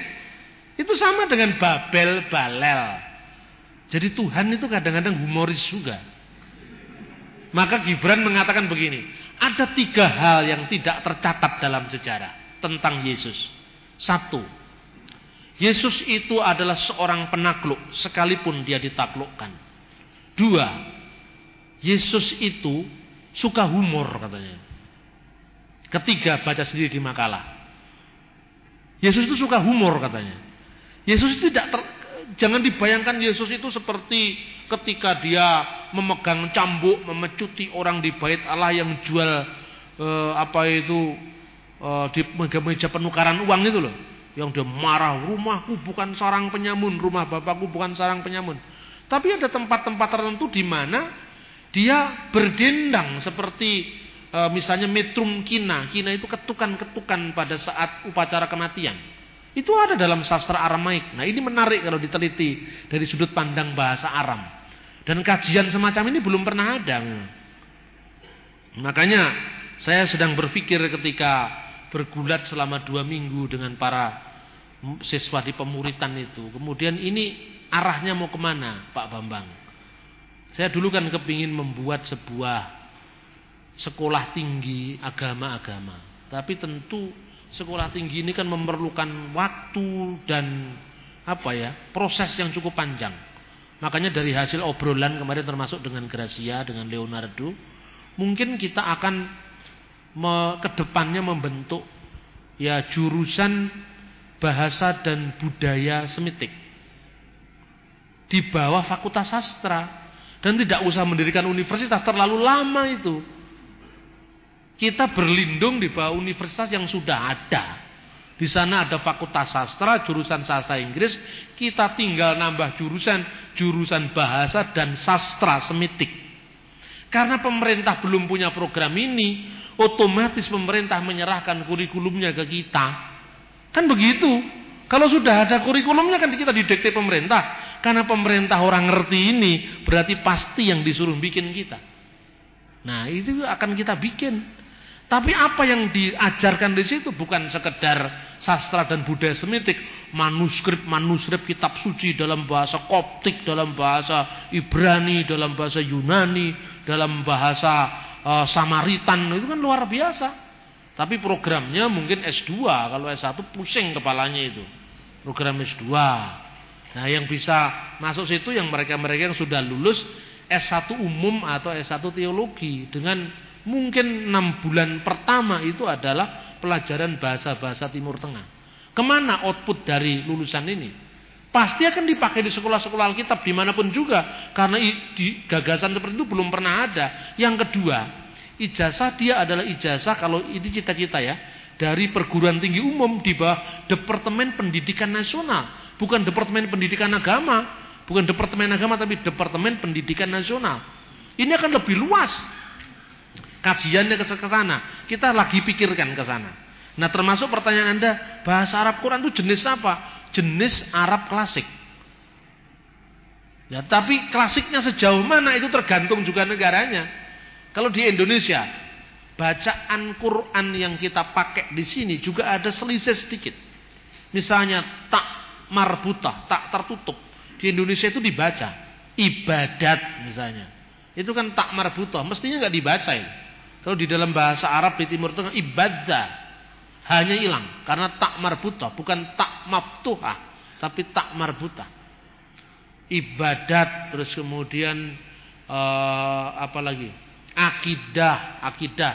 Akidat di sini nggak konsisten, dibaca akidah bukan akidat. Gitu? Bid'ah dibaca bidat. Misalnya bid'ah hanya itu hilang. Terus bunyi R yang diberi fatkah ro bunyi di Indonesia, mubarok. Tapi kalau kita perhatikan antara dialek Saudi mengatakan mubarok. Tapi dialek-dialek Syria, dialek Mesir, dialek-dialek Yordan ini mengatakan bukan mubarak tapi mubarak. Bukan rahmat tapi rahmat. Itu kelihatan sekali. Dan itu di mana bahasa itu mempengaruhi, itu tampak sekali juga slangnya agak berbeda misalnya. Orang Indonesia kalau baca Quran Idza jaa bismillahirrahmanirrahim Idza jaa nasrullahi wal fathu ara'aita nasa yadkhuluna fi dinillahi afwaja. Kan gitu kan? Tapi kalau orang Mesir bacanya tidak begitu. Idza jaa nasrullahi wal fathu Idza jaa bukan idza jaa Nah itu ya klasik ya klasik tapi terpengaruh juga dialek karena lidah itu tidak bisa diatur. Lidah manusia itu nggak bisa diatur. Orang Batak itu kan suka sulit sekali ngomong apa maksud saya, maksud saya. Maksud bu, mestinya K bukan ain. Tapi masa harus gara-gara gitu orang Batak disalahkan? Sama orang Jawa ngomong tidak bisa ngomong ain. Abu Bakar, Umar, Utsman, Ali. Abu Bakar, Umar, Utsman, Ngali. Ya kan? Itu yang namanya ponetik koresponden dan ini bahasa ini berlaku universal. Tentang Zakaria Butros, dia Kristen Koptik, ya. Memang uh, banyak sekali orang-orang muslim yang berpindah keyakinan menjadi seorang Kristen. Itu jelas. Dari data yang yang memang bisa diikuti secara terbuka, itu ada sekitar 600 juta warga Arab dan itu menimbulkan keresahan di mana-mana. Tetapi Butros Zakaria ini sama Bapak Siruda nggak direstui, tetapi juga nggak dilarang. Bapak Sinuda tidak merestui Butros Gali, tapi juga tidak melarang Butros Gali. Gitu loh. Sebetulnya kalau mau fair-fairan ya nggak apa-apa kan. Zaman Hindu abad ke-15. Berjuta-juta orang muslim masuk Islam. Tidak pernah jadi masalah. Orang Hindu. Berjuta-juta orang Hindu masuk Islam. Tidak jadi masalah. Di pesisir-pesisir utara yang sudah dikuasai dunia Islam. Apa yang membuat mereka waktu itu masuk Islam? Salah satunya. Salah satunya karena sistem kasta. Jadi misalnya saya eh, saya ini seorang petani. Anak perempuan saya kastanya kasta sudra. Saya kasta sudra. Dia tidak memiliki hak yang sama dengan kasta di atasnya. Misalnya kasta satria, tentara, prajurit. Di atas lagi itu kasta brahmana. Jadi supaya dia bisa naik kelas, paling praktis dia kawin sama orang Arab, orang Gujarat, orang Cina waktu itu. Ketika menjadi Islam, maka problem stratifikasi sosial tidak ada lagi. Itu yang terjadi. Salah satunya selain karena faktor kekerasan juga ada di situ. Itu tampak dari catatan-catatan Portugis yang me, me, yang muncul gerakan yang menyebut pihak yang beda Islam dinamakan kafir. Kata kafir itu muncul dalam catatan-catatan misalnya Suma Oriental di Portugis menunjukkan bahwa memang ada semacam stigmatisasi kafir terhadap orang-orang non-Islam. Dan penulis sejarah Jawa kuno sering kali menyebut bahwa itu tidak benar. Islam itu datang dengan damai. Ada yang damai tapi ada yang tidak damai. Kenapa harus di harus ditutup-tutupi kalau itu memang pernah tidak ada damai? Wong sampai hari ini pun Islam ada yang damai, ada yang tidak damai. Logikanya, kalau sampai hari ini saja ada Islam yang keras, ada Islam yang baik, berarti nama abad yang lalu juga sama seperti itu, ada yang baik, ada yang buruk. Masa harus kita kan Islam tidak pernah jelek, Islam itu rahmatan lil alamin itu kan cita-citanya. Gitu. Kenyataannya kan memang ada yang enggak rahmatan lil alamin. Jadi ini sejarah harus diakui. Salah satu yang membuat uh, sejarah ini bisa dimaafkan karena apa? Mengakui kesalahan masa lampau. Contohnya Paus. Paus Yohanes Paulus II tahun 1982 mengunjungi Konstantinopel dalam rangka 600 tahun konsili Konstantinopel. Apa yang dilakukan oleh Paus Yohanes Paulus II? Meminta maaf karena atas nama hierarki Roma Dulu pernah terjadi kesalahpahaman-kesalahpahaman terhadap gereja ortodok Yunani. Selesai. Kan mestinya begitu kan? Dulu Galileo Galilei dihukum oleh Paus. Gara-gara Pausnya yang salah menafsirkan Alkitab. Bulan berhentilah di atas bukit Alayon, eh, matahari di atas bukit Alayon dan bulan di atas bukit Gibeon. Wah kalau gitu matahari yang berjalan, bulan yang eh, apa itu yang berjalan mengelilingi bumi, bumi jadi pusat semesta. Ternyata tidak seperti itu. Astronomi membuktikan sebaliknya matahari pusat alam semesta. Paus minta maaf kepada uh, dunia bahwa telah terjadi kesalahan pada Galileo Galilei. Jujur kan? Kan semestinya pemimpin itu harus jujur, berani salah, berani bertanggung jawab atas kesalahannya. Bukan seperti ini. Dulu penganiayaan terhadap orang-orang Kristen Koptik pada orang-orang Kristen Syria itu bukan gereja Yunani, tapi itu pemerintah Bizantium. Tidak ada hubungannya dengan gereja. Mbelgedes tidak ada hubungannya dengan gereja. Siapa yang mengangkat patriak Mesir? Menggantikan patriak Benyamin. Sirus itu siapa? Sirus itu. Yang disebut dalam tradisi Islam Al-Maukokis. Maukokis itu adalah Sirus. Seorang gubernur pemungut pajak yang ditetapkan oleh Heraklius sebagai patriak gereja Yunani di Mesir. Dan itu penindas rakyat.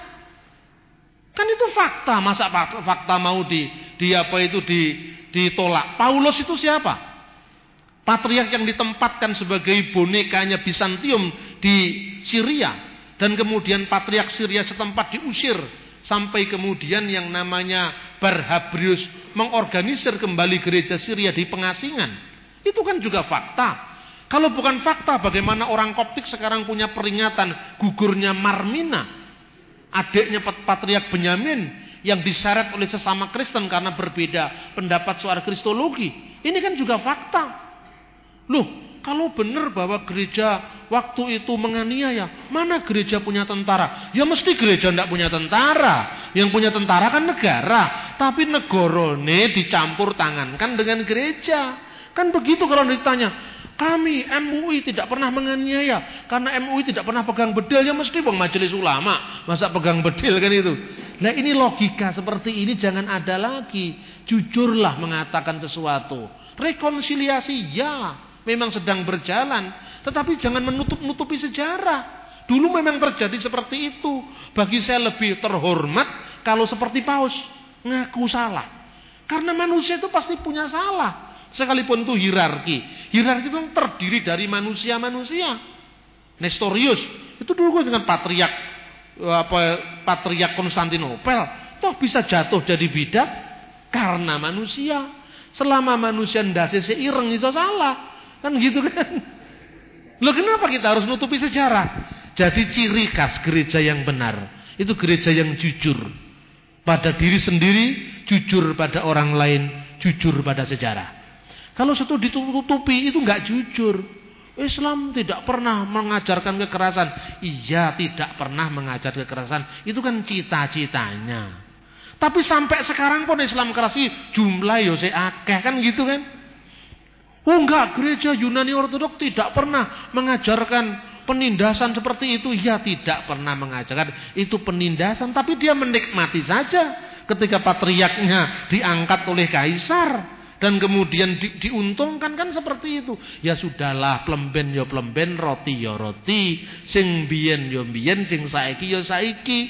Tapi jujurlah pada sejarah, kan seperti itu. Mosok wong enggak enek salah blas. Mosok gereja enggak enek salah blas. Ah, itu bel gedes kalau enggak ada salahnya sama sekali. Kan begitu kan.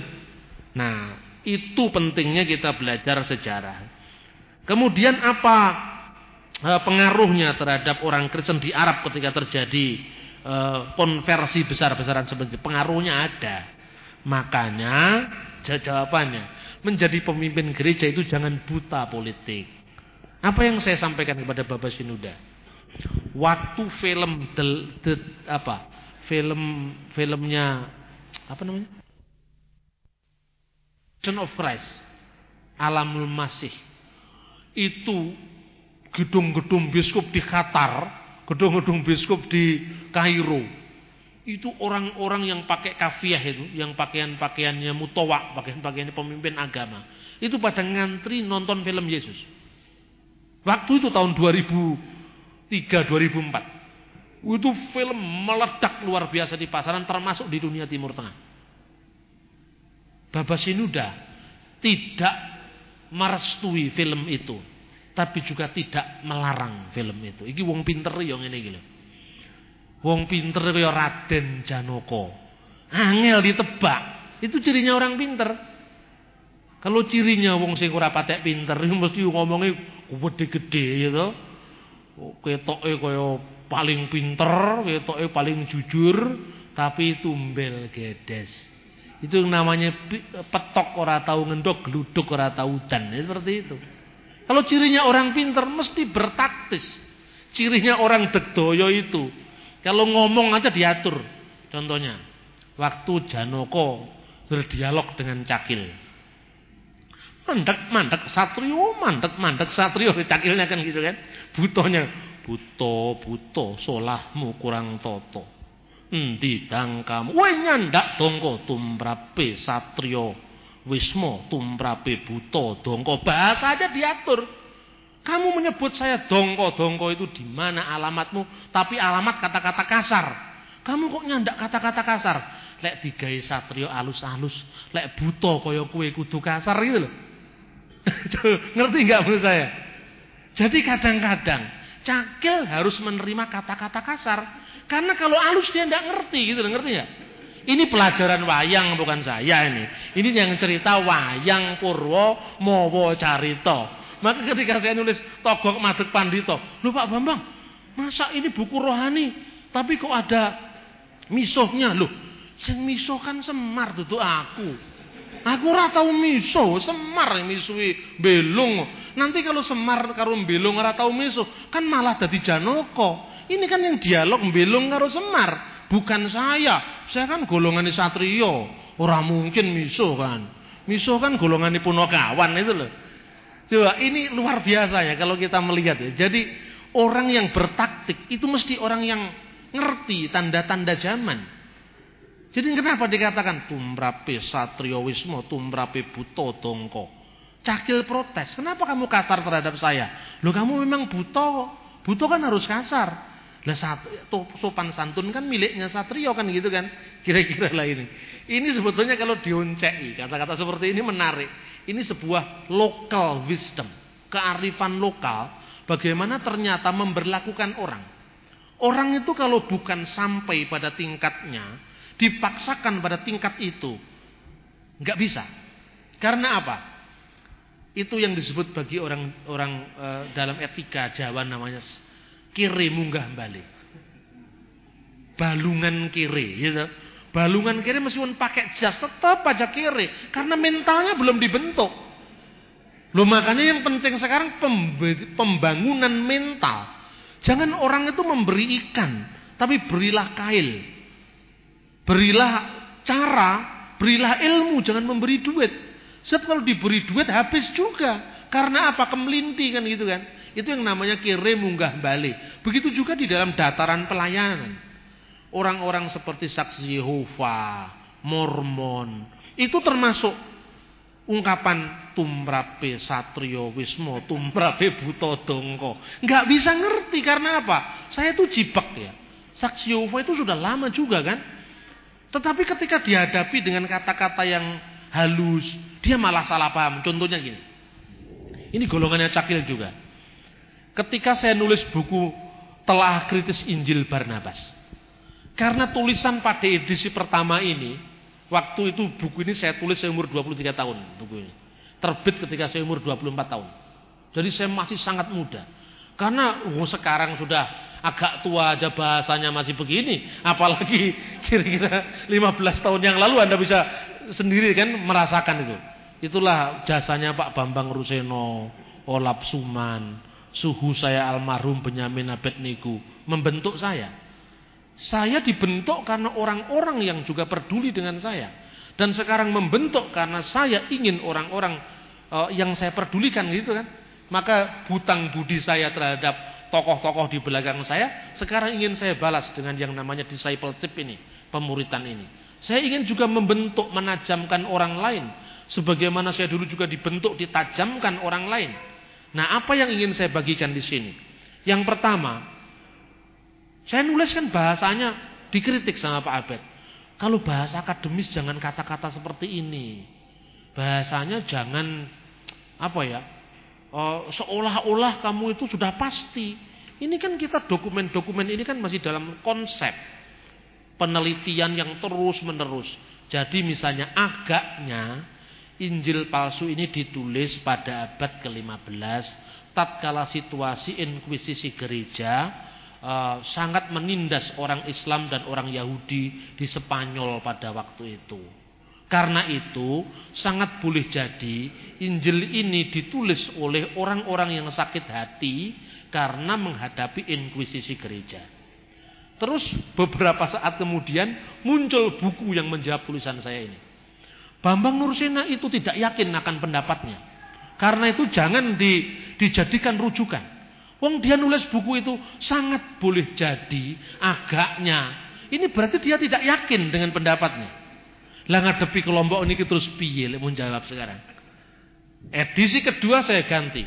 Dapat dipastikan berdasarkan dokumen-dokumen yang ada. Selesai. Ya, kalau nuruti bahasanya akademis seperti enggak mari-mari. Demikian juga saksi Yehova. Kalau bahasanya para teolog yang sangat memahami etika Kristen, gitu. bahasanya teologi pastoral itu tidak berlaku untuk para bidat. Teologi pastoral itu berlaku untuk satrio, bukan untuk buto cakil, ya kan? Kan gitu kan? Ini tidak akan orang ngerti, percaya saya jamin. Sebab kalau anda ngomong kepada saksi Yehova seperti itu, jawaban dia, lu ya kan? Kalau tidak bisa menjawab, dia mendoakan saya. Doa itu kan hanya kamuflase karena tidak bisa menjawab. Terus yang kedua, kamu itu kafir, kamu itu sesat. Ya kalau tidak bisa menjawab kan menyesat-nyesatkan itu kan. Kamu saya usir. Ngapain kamu di sini? Kayak teman saya, Pak Yusuf sama Pak Anton itu. Berkali-kali dia jalan, datang. Saya sudah punya gereja, jangan datang lagi, datang lagi. Saya hanya punya sharing tentang firman Tuhan satunya. Bapak ada Alkitab ada. Diambilkan Alkitab bahasa Madura. Alkitab katanya. Terus kemudian saksi marah. Pak, Alkitab yang biasa. Lu ini juga Alkitab. Yang bahasa Indonesia. Kamu nggak bisa ngomong nggak bisa bahasa Madura, nggak bisa. Keluar, keluar, keluar. Dikasih bahasa Madura. Satunya yang lebih kacau lagi, dia lagi siram-siram bunga. Begitu setiap kali saksi Yehova dia omong halus-halus nggak bisa. Pura-pura disiram, disiram. Serai jalan kembang. Begitu dia noleh begini langsung kena itu mukanya. Pulang langsung. Dia merasa menang. Dua teman saya ini merasa menang dan cerita sama saya begitu bangganya bahwa saya gak moro mana nang omahku bah kapok wong tak siram ae karo banyu katanya, gak mulai-mulai, pusing katanya. Dia merasa menang. Tapi hakikatnya apa dia menang? Enggak. Ternyata apa? Si saksi Yehova tadi bercerita pada orang Kristen lain yang lebih santun daripada Pak Anton. Dia mengatakan, Pak, kami masuk ke rumah-rumah ditolak, disiram air, dianiaya. Tapi kami tidak marah, Pak. Karena Yesus bersabda, ingatlah ketika dunia menganiaya kamu, dunia telah terlebih dulu menganiaya aku. Ayo, ayat yang metu malah itu. Gimana ini? Kan sulit terapinya orang kayak begini. Makanya ada logikanya sendiri. Ingat apa yang saya sampaikan. Tumrape satrio wismo, tumrape buto dongko. Lah itu bahasanya harus ada sendiri-sendiri. Makanya kalau ngadepi kelompok begitu saya dikatakan, Pak Bambang apa ndak ada kata yang lebih bagus? Tidak ada, itu sudah paling bagus. Untuk buto cakil memang sudah bagus. Kalau untuk satrio saya lebih halus lagi gitu loh. Ini strategi yang seperti ini kan memang jarang ya. Kemudian tentang kiblat. 16 bulan pertama memang umat Islam itu berkiblatnya di Yerusalem. Apa ada ayat Al-Quran yang mengatakan seperti itu? Tidak ada. Itu adanya dalam hadis. Di dalam Bukhari Muslim pun ada. Jadi kiblat yang pertama itu menghadap ke Yerusalem. Puasa pertama umat Islam juga bukan puasa Ramadan, tapi puasa uh, Yahudi, puasa Yom Kippur dulu puasa pertama pada bulan Asura. Nah, puasa bulan Asura itu sampai sekarang kemudian dilestarikan oleh komunitas Syiah, di mana kebetulan uh, salah seorang cucu dari Nabi Muhammad juga mati di tangan kelompok Muawiyah. Nah satu suro itu. Tapi sebenarnya suro itu berasal dari kata asura. Asura itu artinya ke sepuluh. Asrah kan bahasa Arabnya asrah. Bahasa Ibrani esrah. Asrah itu ke sepuluh yaitu bulan penebusan dosa. Yom Kippur. Nah, enam, sebelum umat Islam berpuasa bulan Ramadan, menurut hadis Bukhari Muslim dan juga hadis-hadis sunan yang lain, itu Misalnya Sunan Ibnu Majah, Anas bin Malik dan sebagainya memang itu menurut Yahudi.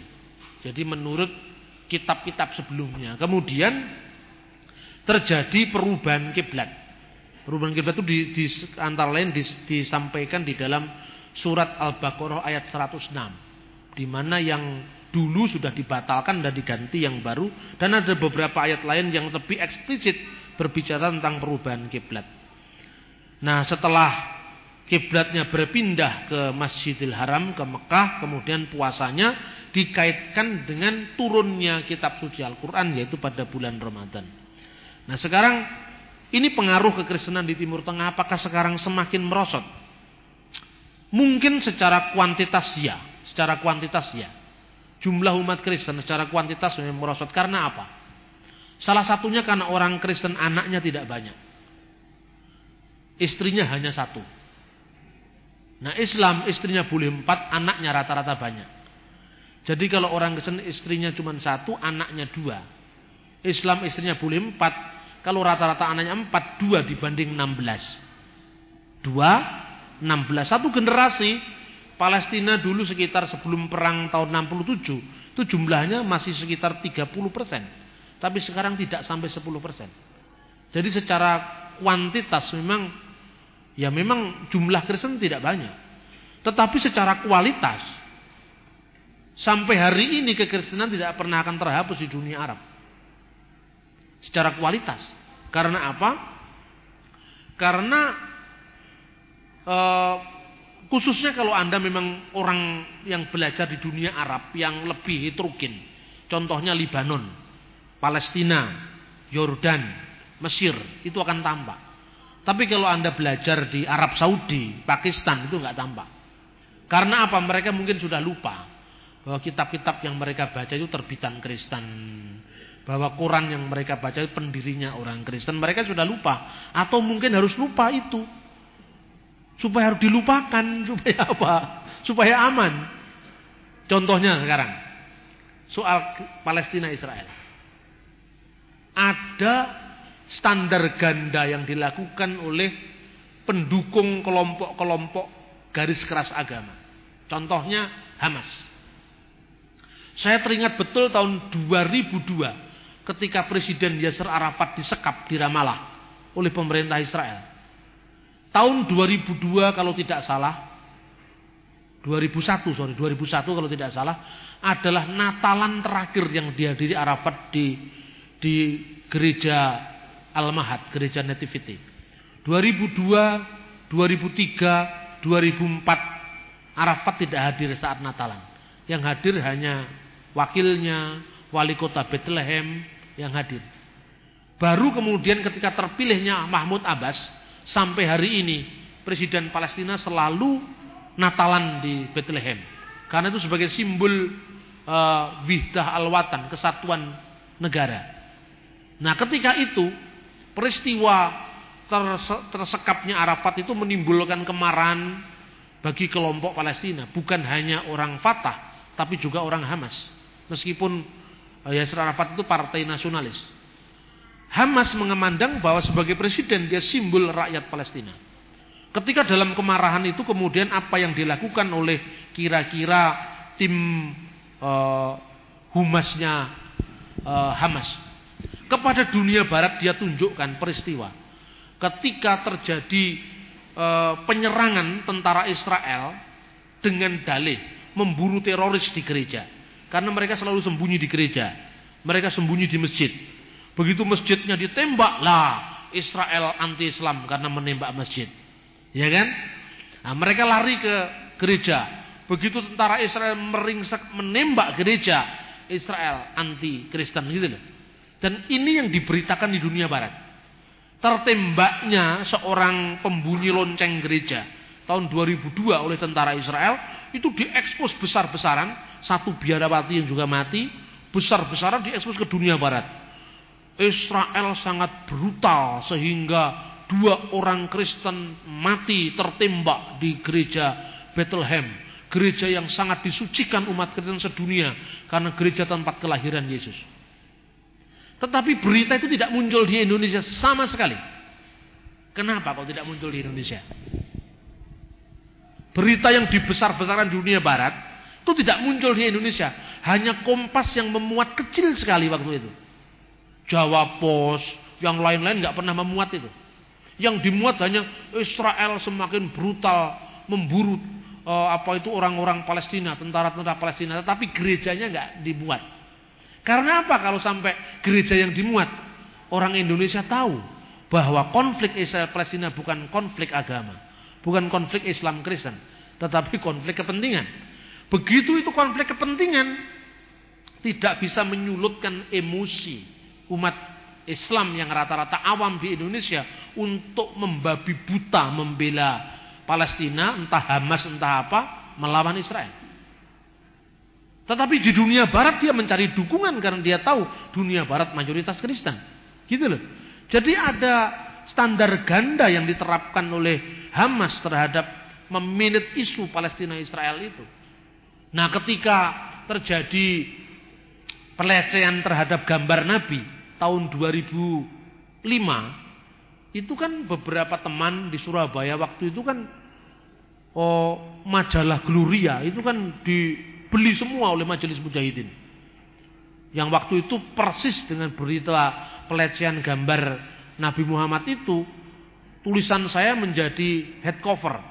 Judulnya Allah tidak beranak dan tidak diperanakkan ini. Saya masih ingat tahun 2002. Pada saat itu saudara-saudara uh, semua di, dibeli. Nah, lalu mereka mau demo, polisi sudah siap-siap demo. Uh, apa itu di Jawa Post Group karena Gloria itu kan miliknya Jawa Post Group. Saya waktu itu menghubungi Pak uh, siapa teman kita yang di sini yang sering bukan bukan satunya yang uh, Pak Heri, Heri Pak Heri saya menghubungi Pak Heri Pak Heri bagaimana bisa nggak diatur teman-teman dari PMKRI, Pemuda Katolik, GMKI untuk turut demo. Nah, kemudian entah bagaimana waktu itu, mungkin kalau tidak salah Prasto juga terlibat, Mas Heni juga terlibat waktu itu untuk mengkonsolidasi masa Kristen, ikut-ikutan demo dengan Majelis Mujahidin. Nah, ketika pihak kita mengatakan kami juga ikut demo, Tidak setuju dengan pelecehan terhadap Nabi Muhammad. Nah, pihak mujahidin nggak setuju. Enggak, kita hanya demo sendiri, enggak ikut yang lain-lain. Eh, kita enggak gabung dengan yang lain, kita hanya ormas kita sendiri. Kenapa dia tidak mau demo bersama-sama? Wong kita juga tidak suka pelecehan terhadap Islam. Bahkan saya sudah ngomong pada teman-teman eh, PM Kri saat itu. Saya punya gambar dari internet di mana gereja Maronit di uh, Lebanon mengutuk dengan keras pencantuman karikatur Nabi Muhammad di Jalen Posten. Itu saja di print lalu dibesarkan, dibuat demo kita. Kami juga menolak pelecehan terhadap karikatur Nabi. Tidak boleh. Kenapa? Nah, berarti ada agenda tertentu yang saya curigai. Seolah-olah ini memang agenda untuk membuat skenario konflik antara Islam dan Kristen. Lah kalau Kristennya ikut demo kan nggak bisa dibuat skenario seperti itu. Inilah butuhnya kita peka terhadap tanda-tanda zaman. Peka terhadap perkembangan, peka terhadap situasi. Kalau kita tidak bisa bermain dalam konteks seperti ini, saya tidak mengajarkan Anda berpolitik praktis. Tetapi tahu berpolitik supaya kita tidak dipolitiki orang. Hanya itu. Jadi artinya kita arif membaca tanda-tanda zaman. Kemudian tentang al-ahram ya apa la ilaha illallah itu tidak diwacanakan? Itu sudah diwacanakan. Malah tahun 99 itu koran umat apa ya majalah umat itu memuat 8 halaman full yang memuat waktu itu tentang kegiatan kita. La ilaha illallah dan bahkan ungkapan itu sudah menjadi kata pengantar Kiai Akil sirat terhadap buku saya. Menuju dialog teologi Kristen Islam judulnya la ilaha illallah juga. Dan judul itu diambil dari majalah umat. Itu sudah. Jadi sudah diwacanakan. Tinggal sekarang wacananya memang harus lebih canggih. Kenapa lebih canggih? Karena sekarang ini boomingnya kelompok garis keras. Waktu itu kita bisa lebih leluasa untuk mewacanakan ini agar semakin terjadi kesaling pahaman antara Kristen dan Islam. Karena Gus Dur yang jadi presiden, Nah, dalam situasi seperti ini kan sekarang lagi booming yang namanya kelompok garis keras ini. Lah kalau kita tidak hati-hati, sekarang ini saya coba ya. Itu apa pun yang kita lakukan pokoknya salah. Itu filosofinya asu gede menang kerai. Sudahlah. Kita menunggu waktu, tapi bukan berarti sekarang tidak mengerjakan apa-apa. Saya berikan contoh yang kemarin tentang tayangan kita di NDTV. Kita lagi berusaha saya kemarin sudah lapor kepada direktur programnya TVN, NDTV di Surabaya, NNTV, agar tayangan From Jerusalem, From Palestine with Love itu diperluas. Diperluas karena apa? Menjelang Natal ini. Ya. Dan memang masih ada oh, apa namanya? stok gambar yang banyak sekali, luar biasa banyaknya. Karena waktu kru TVN dikirim ke sana, itu sempat mewawancarai wali kota Bethlehem, mewawancarai uh, salah seorang tokoh partai Islam, mewawancarai salah seorang uh, Muktar, Muktar itu kepala desa Bethlehem, itu banyak sekali. Dan membuat roti uh, kupta di pesta Ramadan, pesta Natal. Itu kan roti-roti seperti itu di Palestina tampak itu itu sewaktu-waktu akan dimunculkan. Tetapi memang cadangan ini harapannya tidak hanya dimunculkan oleh TV seperti TVN, tapi lebih TV yang lebih punya gerak lebih lebih luas gitu. Yang kedua, tahun ini sudah akan dipersiapkan acara yang namanya uh, Jesus dalam uh, Jesus titik dua The Lost Years. Wah ini judulnya akan membuat orang mikir Yesus jangan-jangan ke Tibet, Yesus jangan-jangan ke India kan gitu kan? Judulnya Jesus the Lost Years. Wah itu orang mikirnya wah ini pasti Yesus ke India, ini pasti Yesus ke Tibet. Ternyata dia sudah nunggu di depan TV ceritanya tidak seperti itu. Itu tayangan yang dibuat sangat profesional dari sudut pandang seorang jurnalis, seorang uh, apa ya dunia semi hiburan gitu loh. Seorang arkeolog dari barat yang bercerita melacak jejak keluarga Kudus di Mesir. Nah, itu menarik sekali karena di situ ada muatan gereja-gereja timur di sana. Mereka lagi membaca kitab dan kitabnya muncul di insert tulisan koptik, tulisan Arab. Wah, itu menarik. Saya pikir dengan orang kepingin lihat itu kan mikirnya, wah ini ini pasti Yesus ke India. Ternyata tidak. Diarahkan kepada yang lebih biblikal. September ini Aliyah akan muncul dalam bentuk baru. Saya tidak menjadi hostnya lagi.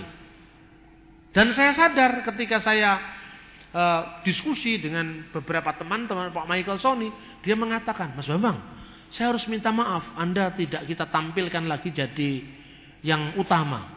Alasannya supaya Anda jangan jadi sasaran tembak. Saya senang toh. Wong itu menyelamatkan wacana kita kan. Di situ saya hanya jadi apa? Uh, pembicara tamu setiap saat. Dan saya ngomong tidak sampai 15 menit. Paling lama hanya 6 menit. Nah, acara itu namanya Edric and Friend. Edric itu yang yang sering muncul di apa namanya? Vagansa, vagansa itu apa namanya? Extravaganza. Jadi ketika dia mengunjungi Mesir, mengunjungi Syria, mengunjungi Palestina, itu seperti Aladin naik karpet itu loh. Nah, ini terus wah sekarang kita di atas kota Kairo. Jadi yang lucu-lucu begitu. Terus kemudian yang diwawancari sebagian besar artis yang pernah ke Timur Tengah. Bukan hanya Kristen, Islam juga itu siapa namanya yang nyanyi uh, apa namanya sama anaknya Jamal Mirdad itu loh. Nggak, apa saya lah nama artis lah pokoknya itulah ada lah pokoknya. Nggak apa saya nama artis. Itu jadi dari perspektifnya dia masing-masing. Nah kemudian saya nanti muncul memberikan wacana-wacana dari sudut pandang arkeologi, sejarah. Itu pun saya hanya ngomong 3 menit, 6 menit. Terus kemudian saya banyak berguru pada teman saya ini. Kenapa? Tidak lama. Semakin Anda bicara kurang lama, semakin ditunggu. Jadi ini yang sedang saya mainkan. Nah, tapi kalau artis ngomong banyak kan memang orang kita tuh lebih suka nonton artis ketimbang nonton saya kan. Nah, di sela-sela orang tergila-gila dengan artis, nonton artis, ada pesan tiga menit. Nah pesan itu tidak memaksa orang untuk berpikir sulit kan? Kan orang kebanyakan mikir populer. Terus kemudian muncul tiga menit. Iki sopo ini wong kok aneh banget gitu ya kan? Gitu loh kira-kira. Dan saya ketika diberi penjelasan gitu. Saya wah saya senang sekali karena apa? Saya ini kan pikiran saya kalau namanya menyampaikan sesuatu itu kan tuntas, tas, tas, tas. Gitu. Jadi kalau bicara, wow saya habis-habiskan. Pertanyaan cuma sedikit, saya panjangkan supaya nggak takon lagi itu pikiran saya gitu. Kalau ini ternyata apa yang saya lakukan ini tidak bisa dipaksakan pada semua orang. Mereka yang sudah terbiasa mendengarkan forum saya, ini menarik. Tapi bagi orang yang baru pertama kali muncul, kaget. Ini ngomong kok ramari-mari kok dawa banget. Gitu loh. Jadi saya baru tahu ini kemasan-kemasan semacam ini akan lebih menarik menurut saya di tengah era sulit. Jadi apakah kita tidak mengekspos lagi yang namanya sholat gereja ortodok? Mengekspos. Tapi yang sholat jangan kita. Nanti kata kita muncul kan. Orang Syria segi sholat di situ. Orang Mesir lagi sholat di situ. Bukan kita yang bikin sholat. Nanti dikira kita yang bikin-bikin. Terus kemudian kalau pas situasi aman. Kita ya aman. Tapi kalau situasi pas nggak menarik Ya kita kena undang-undang penodaan agama. Bukan kita takut. Situasi kita sekarang coba tunjukkan satu saja yang menang kapan kita. Satu peristiwa aja. Peristiwa nasional dua tahun terakhir itu. Di mana kita benar dan kita menang kapan? Gak ada. Selalu kalah. Yang aman tuh pokoknya nggak neko-neko kan sekarang ini. Lah ini kita cukup neko-neko, tetapi neko-neko yang lebih taktis. Karena itu kalau misalnya yang dimunculkan ngaji itu di TV dan yang ngaji itu misalnya Ibrahim Ayat dari Mesir. Bagaimana caranya orang marah? Kalau saya ditanya, loh kok sekarang begini tayangannya? Loh saya nggak tahu itu ngambil gambarnya di Kairo.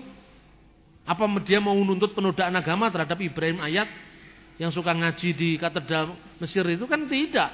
Karena memang kita hanya mengekspos Timur Tengah. Kita tidak melakukan sesuatu seperti yang dilakukan Timur Tengah. Lah, sambil nanti kita menunggu hari baik bagi kita, gitu. Ini media ini sekalipun mungkin tidak tampak hasilnya langsung, tetapi pelan-pelan akan mengubah paradigma kita, mencerdaskan kita ke depan. Saya kira itu. Saya dulu waktu kecil kan tontonannya kan komik-komik itu Pak. Di situ itu ada Bambang Kumboyono yang dari India masuk ke tanah Jawa. Kemudian dia naik kuda terbang Pak. Terus akhirnya di Begawan Durna katanya singkatan mundur-mundur keno gitu Pak. Melahirkan si Aswotomo. Nah itu kok hampir sama dengan ketika Nabi Muhammad naik buruk ya Pak ya. Cerita ini bagaimana kejadiannya? Terima kasih. Assalamualaikum. Saya ingin bertanya pada Pak Bambang, mungkin pertanyaan saya ini klasik Pak ya. Agak menyimpang dari materi yang telah kita terima.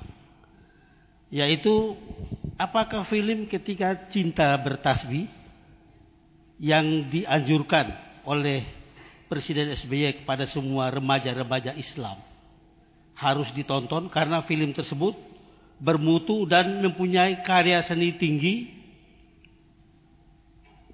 termotivasi dari karya-karya karya-karya seni atau sastra. Halik Gibran yang beragama Kristen yang bukan saja digandrungi oleh wanita-wanita muda bertasbih di Arab tetapi lebih lagi di Indonesia yang mengakui bahwa Halil Gibran beragama Islam. Terima kasih Pak. Hmm, tentang Bambang Kumboyono dengan Durno. Itu kan otak adiknya orang Jawa sebetulnya. Orang Jawa itu memang pinter ngarang. Kalau kan ngarang kadang-kadang ada ngawurnya juga. Durno harus disebut mundur-mundur keno itu kan Gambarannya karena Durno naik kuda. Terus makanya karena hasil perkawinannya dengan kuda karena kan naik kuda itu begini terus mundur-mundur makin mundur terus kena lahirlah Aswatomo itu kan cerita tahribnya orang Jawa ini padahal dalam bahasa Sanskerta bahasa Sanskerta itu Anda tidak tahu apa yang dimaksudkan oleh Pak Hengki. Itu tidak ada kaitannya. Sebab dalam bahasa Sanskerta tidak durno tapi druna. Jadi druna bukan durno. Nah, nah terus kemudian orang Jawa diotak adik maduk jadi durno. Terus saya saya kira juga sama ketika zaman Demak. Uh, Jamus Kalimosodo yang jelasannya dari Kali maha usada. Usahada itu penyembuhan. Kali itu kegelapan. Maha itu besar. Penyembuhan pada kegelapan besar. Zaman kali juga. Lalu di otak atik jadi kalimah sahadat. Itu tidak ada kaitannya sama sekali. Dan itu makanya pernah saya sampaikan di Mahkamah Konstitusi. Ya, apa kalau begini berarti penodaan agama. Ini kan penodaan terhadap agama Hindu. Karena jelas maknanya tidak sama dengan makna yang dibuat oleh uh, Islam. Kalau gitu para wali itu menodai agama Hindu. Kalau mau di, dikejar terus sampai ke sana, gitu. Nah tentang Burak dan Nabi Muhammad itu sebetulnya itu bukan gambaran dari mainstream Islam. Itu hanya kelompok Syiah saja di Iran yang menggambarkan kuda berkepala cantik, wanita cantik itu itu tradisi Syiah dan itu tidak tidak ada di di tradisi Sunnah. Pada waktu saya masih kecil, gambar-gambar di pinggir jalan itu sering muncul uh, kuda berkepala wanita cantik kemudian ada tulisannya Muhammad. Tetapi sekarang tidak muncul lagi karena mungkin itu memang tidak tidak punya kaitan dengan tradisi Islam yang terpercaya. Tapi itu memang tradisi Syiah. Nah, kalau soal mirip-mirip yang seperti ini sebetulnya banyak ya. Misalnya pada ketika Dewi Setiawati, Dewi Setiawati itu istrinya Salya. Ketika Salya gugur pada perang Baratayuda, kemudian Dewi Setiawati akan menunggu di pintu surga. Lah, dia melewati begitu sulitnya dia ketemu dengan sang suami tercinta. Dia harus melewati wat ogalagil. Paribasan rambut pinoropitu. Nah, itu. Seperti laksana rambut yang dibelah tujuh kecilnya. Itu kan sebetulnya penyangatan. Dalam tradisi sastra itu, wong rambut itu sudah kecil masih dibelah jadi tujuh. Namanya wat ogalagil itu gampang jatuh kan itu kan. Terus kemudian di Islam ada tradisi yang namanya siratul mustaqim. Dalam konteks Quran siratul mustaqim itu bukan jembatan. Tapi kemudian ada cerita-cerita dari hadis do'if atau dari apa yang misalnya tertulis dalam komik Islam bergambar bacaan saya pada saat saya masih kecil, masih usia lima tahun, enam tahun itu saya sudah membaca komik tentang Taman Firdaus. Itu gambarnya antara seorang anak yang beriman namanya Soleh dengan karma. Nah itu dulu bacaan saya. Terus di sana ada jembatan yang disebut Sirotol Mustaqim. Waktu dulu saya di desa mengaji, Pak Kiai yang ngajar saya sering mengatakan bahwa jembatan Sirotol Mustaqim itu wat ogalagil kadyo rambut pinoropitu seperti rambut yang dibelah tujuh. Ketika saya sudah besar, saya cari rujukannya ternyata tidak ada. Nah, begitu saya membaca serat pedalangan Ringgit Purwo Ringgit Purwomowo Carito karangan Patmo Sukoco yang tujuh jilid itu baru saya tahu oh ternyata ini pengaruh Jawa kuno yang bertahan pada bahasa Jawa baru yang kemudian diisi oleh pesan-pesan Islam. Banyak yang begitu contohnya. Anda tidak sadar bahwa tradisi masa lampau itu dilestarikan lewat nyanyian-nyanyian rakyat. Misalnya, Waktu kampanye PDI tahun 92, waktu saya sudah jadi jurkam. Saya diajari oleh salah seorang senior banteng PNI waktu itu. Dia mengatakan namanya Pak Narto yang menjadi ketua yayasan uh, Universitas Kenjuruan sekarang ini. Sunarto Didi. Tadi dia orang Golkar waktu itu. Kemudian dari omongan-omongan dia saya plesetkan. Nah, kemudian waktu saya kampanye sama saudara Sirmaji Condro Pragolo mendampingi keluarga Soekarno saat itu saya bikin nyanyian-nyanyian karena menghadapi masa yang banyak jumlahnya ya. Dan masa PDI itu kan masa yang golongannya butuh cakil tidak punya unggah-ungguh itu. Ya kan? Itu tidak bisa dengan cara-cara halus seperti pidato kampanye di partai Golkar itu tidak bisa. Ketika mereka jenuh ketika mereka haus tahu nggak apa caranya mereka supaya tidak haus lagi? Kalau dibagi aqua satu-satu kan bangkrut panitia penyelenggaranya. Itu disemprot sama air, ya kan? Semprot sama air itu langsung disampaikan ke mereka sambil teriak-teriak mulutnya gini sudah diem. Iya kan? Ini pendekatan massa dan itu bukan penghinaan terhadap mereka. Saya juga mengatakan saudara-saudara kan Jurkam-jurkam yang lain tidak bisa mendiamkan mereka. Saya bikin saudara-saudara, tenang. Saya mau menyampaikan pesan Bung Karno, saya bilang itu. Langsung mereka diem, padahal saya baca dari pidato Bung Karno. saya baca dari pidato Bung Karno. Setelah itu diselang-selingi nyanyian. Itu psikologi masa. Kalau masa KKR lebih banyak itu mudah dikendalikan. Karena apa? Itu kan jawabannya kan sudah jelas. Haleluya, dahsyat, luar biasa, amin kan? Tapi kalau masa PDIP nggak bisa kayak begitu. Wah sedikit saja ngamuk mereka kan. Nah untuk caranya seperti itu, saya mau menyampaikan pesan Bung Karno. Pesan Bung Karno. Wah itu ulang-ulang itu. Wah langsung diam mereka. Hai pemuda. Nah, saya bacakan pesan Bung Karno. Diam mereka. Nah, terus setelah diam itu mulai mereka capek lagi, ngamuk lagi diajak nyanyi. Jadi jangan bermimpi menghabiskan materi kampanye di masa yang jumlahnya ribuan orang itu. Lalu saya sampaikan eh, apa itu? nyanyian. Nah, nyanyian itu begini. Ayo numpak sepur bayar setali, rakyat adil makmur milio PDI.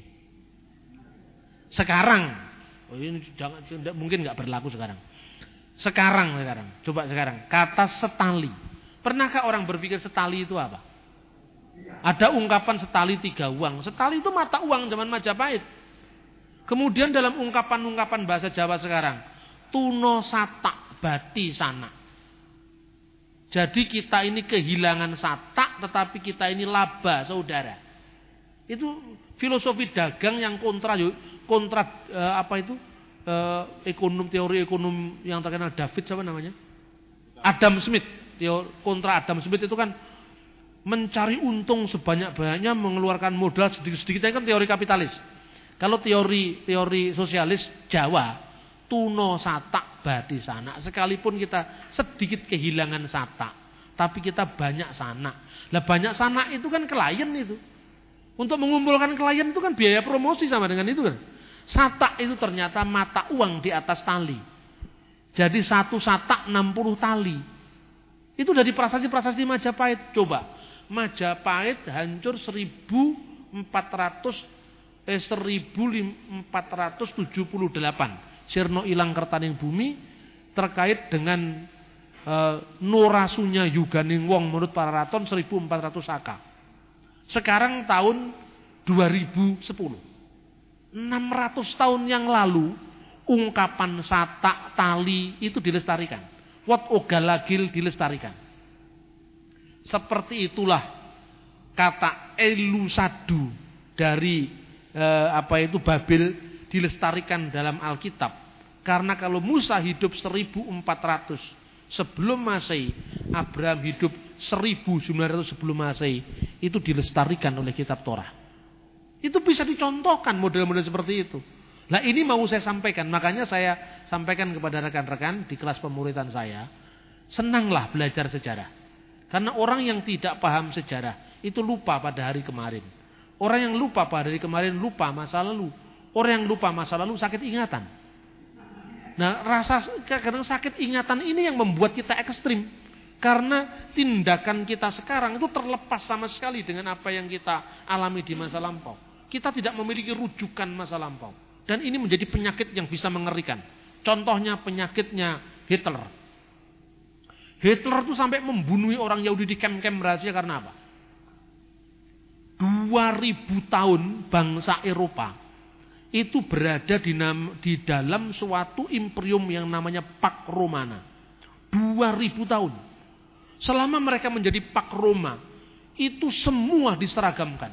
Semua menjadi tunggal, semua menjadi seragam. Orang Perancis tidak punya kebanggaan masa lalunya. Orang Belanda tidak perlu bertanya masa lalunya sebagai apa. Orang uh, Jerman tidak punya masa lalu seperti apa. Mereka hanya tahu kami bagian dari imperium Romawi yang hebat. Kami bagian dari imperium Romawi yang jaya. Hanya itu. Tanpa punya kebanggaan kepada masa lalu, satu masa lalu mereka adalah dunia Romawi yang hebat. Begitu imperium Romanum ini runtuh setelah berjaya lebih dari 2000 tahun. Muncullah bangsa-bangsa. Muncullah bangsa-bangsa kebangkitan nasional negeri-negeri ini. Lalu mereka merencari rujukan masa lalu. Prancis dia bangga karena bagian dari Hungaria. Begitu juga negara-negara seperti Austria, dia punya kebanggaan masa lampau. Belanda paling tidak dia masih bisa mengikat masa lampaunya itu dengan sistem kerajaan. Jerman tidak punya apa-apa. Jerman tidak punya rujukan masa lampau. Lalu dia mengambil dongeng-dongeng rakyat yang tidak punya akar sejarah itu menjadi cara untuk menyuntikkan kebanggaan masa lalu. Dongeng Nute Belingun itu diangkat. Begitu orang Yahudi muncul dengan kebanggaan ribuan tahun masa lampau dan mengatakan kami bangsa pilihan Tuhan, marah Hitler. Karena apa? Itu mengganggu rasa aman kejermanannya dia. Ketika doktrinnya Jerman über alles, Jerman tidak ada yang lebih tinggi daripada dia. Dibunuhlah orang-orang Yahudi. Ini penyakit karena dia tidak punya rujukan. Karena hari ini tidak ada tanpa hari kemarin. Kan itu kan? Tidak punya rujukan itu. Tetapi Belanda, Hongaria, Prusia Tidak jadi masalah karena mereka pernah menjadi punya punya kebanggaan masa lampau. Kekristenan ketika di barat dihabisi masa lampaunya. Inilah sebabnya mengapa kekristenan tidak punya akar. Seperti Pak Romano, Pak Romana menghabisi masa lalu bangsa-bangsa di Eropa. Kekristenan yang berkembang di Eropa dihabisi akar sejarahnya. Pengalaman yang menarik dari suhu saya, guru saya. Pendeta Abednego. Dia etnis Cina tiga generasi yang datang dari Tiongkok. Lahir di tanah Pasundan yang hijau royo-royo. Dengan budaya Sunda. Tetapi besar dan belajar di Bali Wiyoto Malang. Dengan budaya Jawa. Ketika dia menulis disertasi doktornya, temanya Manunggaling Kawulo Gusti. Ini suatu apa ya? Kombinasi yang luar biasa antara ketionghoaan yang masih melekat kuat pada keluarganya Pasundan dan Kejawen. Hasilnya orang hebat seperti uh, uh, Abednego. GKI waktu itu terpecah jadi tiga. GKI Jabar, GKI Jateng, GKI Jatim. Masing-masing memiliki budaya yang berbeda-beda. Tapi di bawah bendera Abednego ketika menjadi ketua umum, terbentuklah Sinode Am GKI. Saya tanya kepada Pak Abed, apa kuncinya mempersatukan GKI yang beragam? Kuncinya menghormati dan merayakan perbedaan. Kenapa Pak Abed bisa berpikir seperti itu? Karena saya ini etnis Cina. Saya sudah tidak mungkin tidak diakui nenek moyang saya di sana. Tetapi saya tidak bisa menipu diri saya. Mata saya sipit, kulit saya lebih putih dari Anda. Itu warisan yang saya banggakan tetapi juga warisan yang tidak terlalu menguntungkan bagi aktualisasi diri saya ketika saya muncul di masyarakat Sunda belajar di Jawa. Tetapi itu saya kombinasikan begitu harmoni dan itu kunci untuk mendamaikan perbedaan. Nah, apakah ini ada pada pemimpin gereja yang lain? Ini menarik saudara-saudara. Semakin pluralis seseorang menerima warisan, semakin bijak mengelola perbedaan. Nah, makanya kelompok yang merasa paling benar sendiri, paling rasuliah ini mesti lahirnya tidak seperti Pak Abed.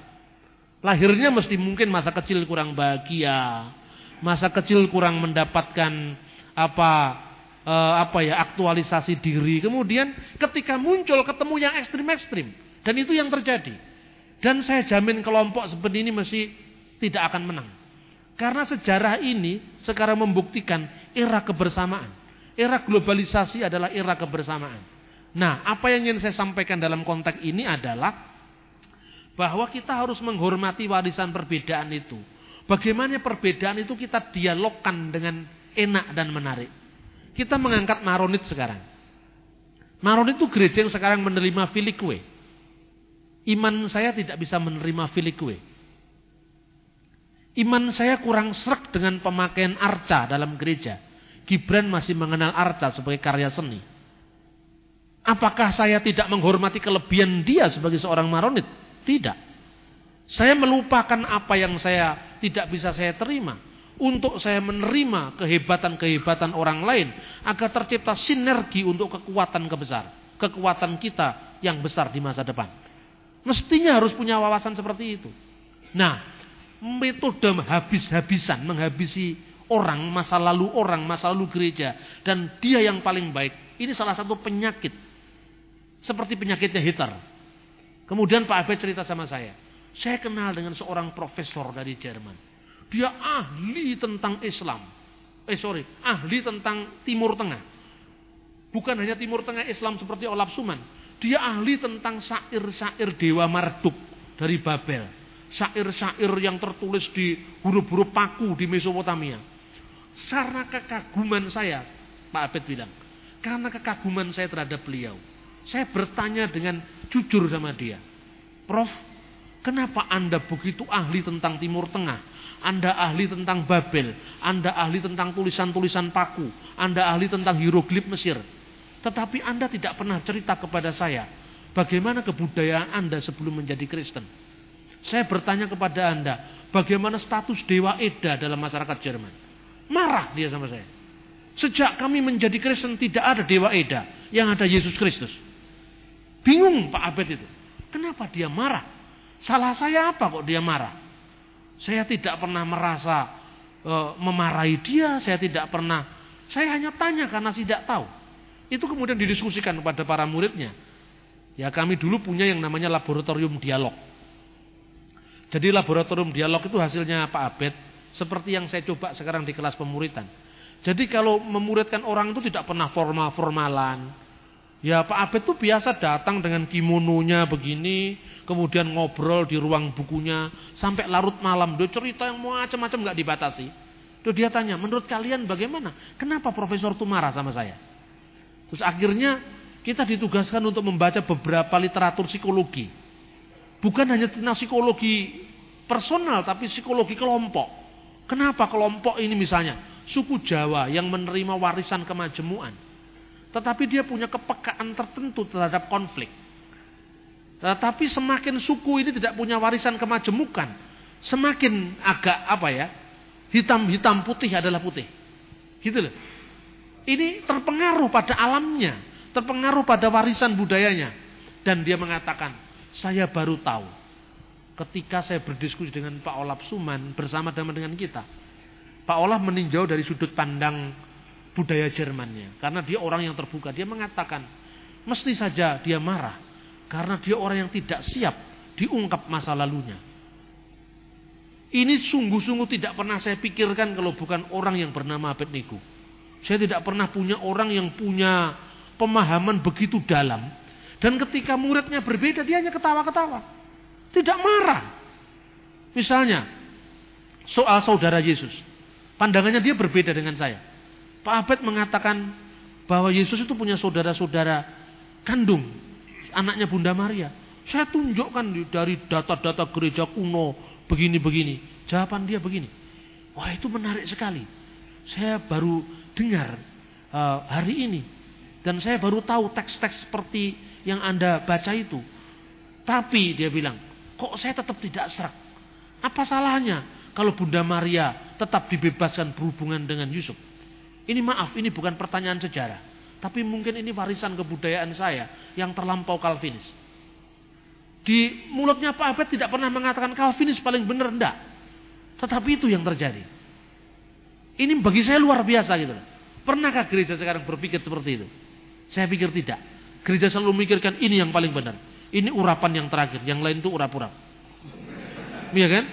Kalau menemukan sesuatu yang baru, yang lain mesti harus dihabisi. Kalau yang baru yang paling bagus, yang lain harus habis. Kan gitu kan? Minimal disubordinasi dengan yang baru.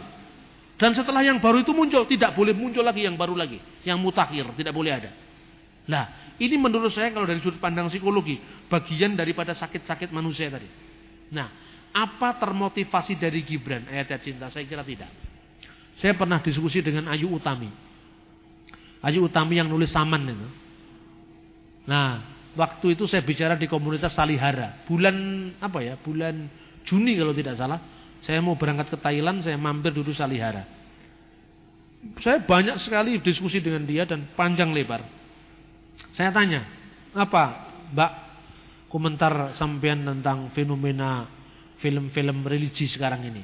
Seperti ayat-ayat cinta, ketika cinta bertasbih. Jawabannya saya tidak tertarik. Kenapa tidak tertarik? Maaf ya, secara sastra itu bagi saya tidak ada artinya. Itu dakwah bukan sastra. Jadi dia sudah belum apa-apa, sudah berpihak pada satu nilai dan mau menunjukkan bahwa yang lain tidak ada tempat. Bagi saya itu tidak ada artinya. Contohnya apa kok? Kesimpulannya begitu. Contohnya. Kenapa Maria harus diislamkan? Jadi dia mengutip koptik itu hanya untuk memberikan kesan bahwa ada masa lalu, tapi masa lalu Mesir itu sudah habis dengan kedatangan Islam. Dan bagi saya ini bukan dialog peradaban yang baik. Kesannya begitu. Cok Sawitri yang nulis Sotasuma, komentarnya juga hampir sama dengan itu. Ah ini bukan bukan sastra yang bermutu tinggi. Ini ini novel dakwah. Ini novel religi. Dan bagi saya bebas-bebas saja religi mengekspresikan keyakinannya. Tapi kan tidak perlu kan harus menyudutkan keyakinan yang lain. Nah itu. Jadi bagi orang-orang seperti menurut saya orang-orang seperti Cok Sawitri, Ayu Utami itu saya akui sebagai seniwati, sastrawati, sastrawati, sastrawati yang menurut saya hebat. Tetapi mungkin dunia sastra di Indonesia dikejutkan dengan satu genre baru. Genre baru itu namanya Kang Abik. Kalau ini disebut genre atau sekte baru lah. Sekte sastra yang agama-agamaan. Mungkin itu. Dan bagi saya apa yang dilakukan oleh Kang Abik itu sah-sah saja. Tetapi pesannya mungkin. Apakah Koptik seperti itu? Apakah Mesir seperti itu? Maka saya kritik. Dan saya sampaikan juga kepada Guntur Romli. Anda yang orang Mesir. Anda berapa tahun tinggal di Mesir saya bilang. 99 mas. Sampai 2006.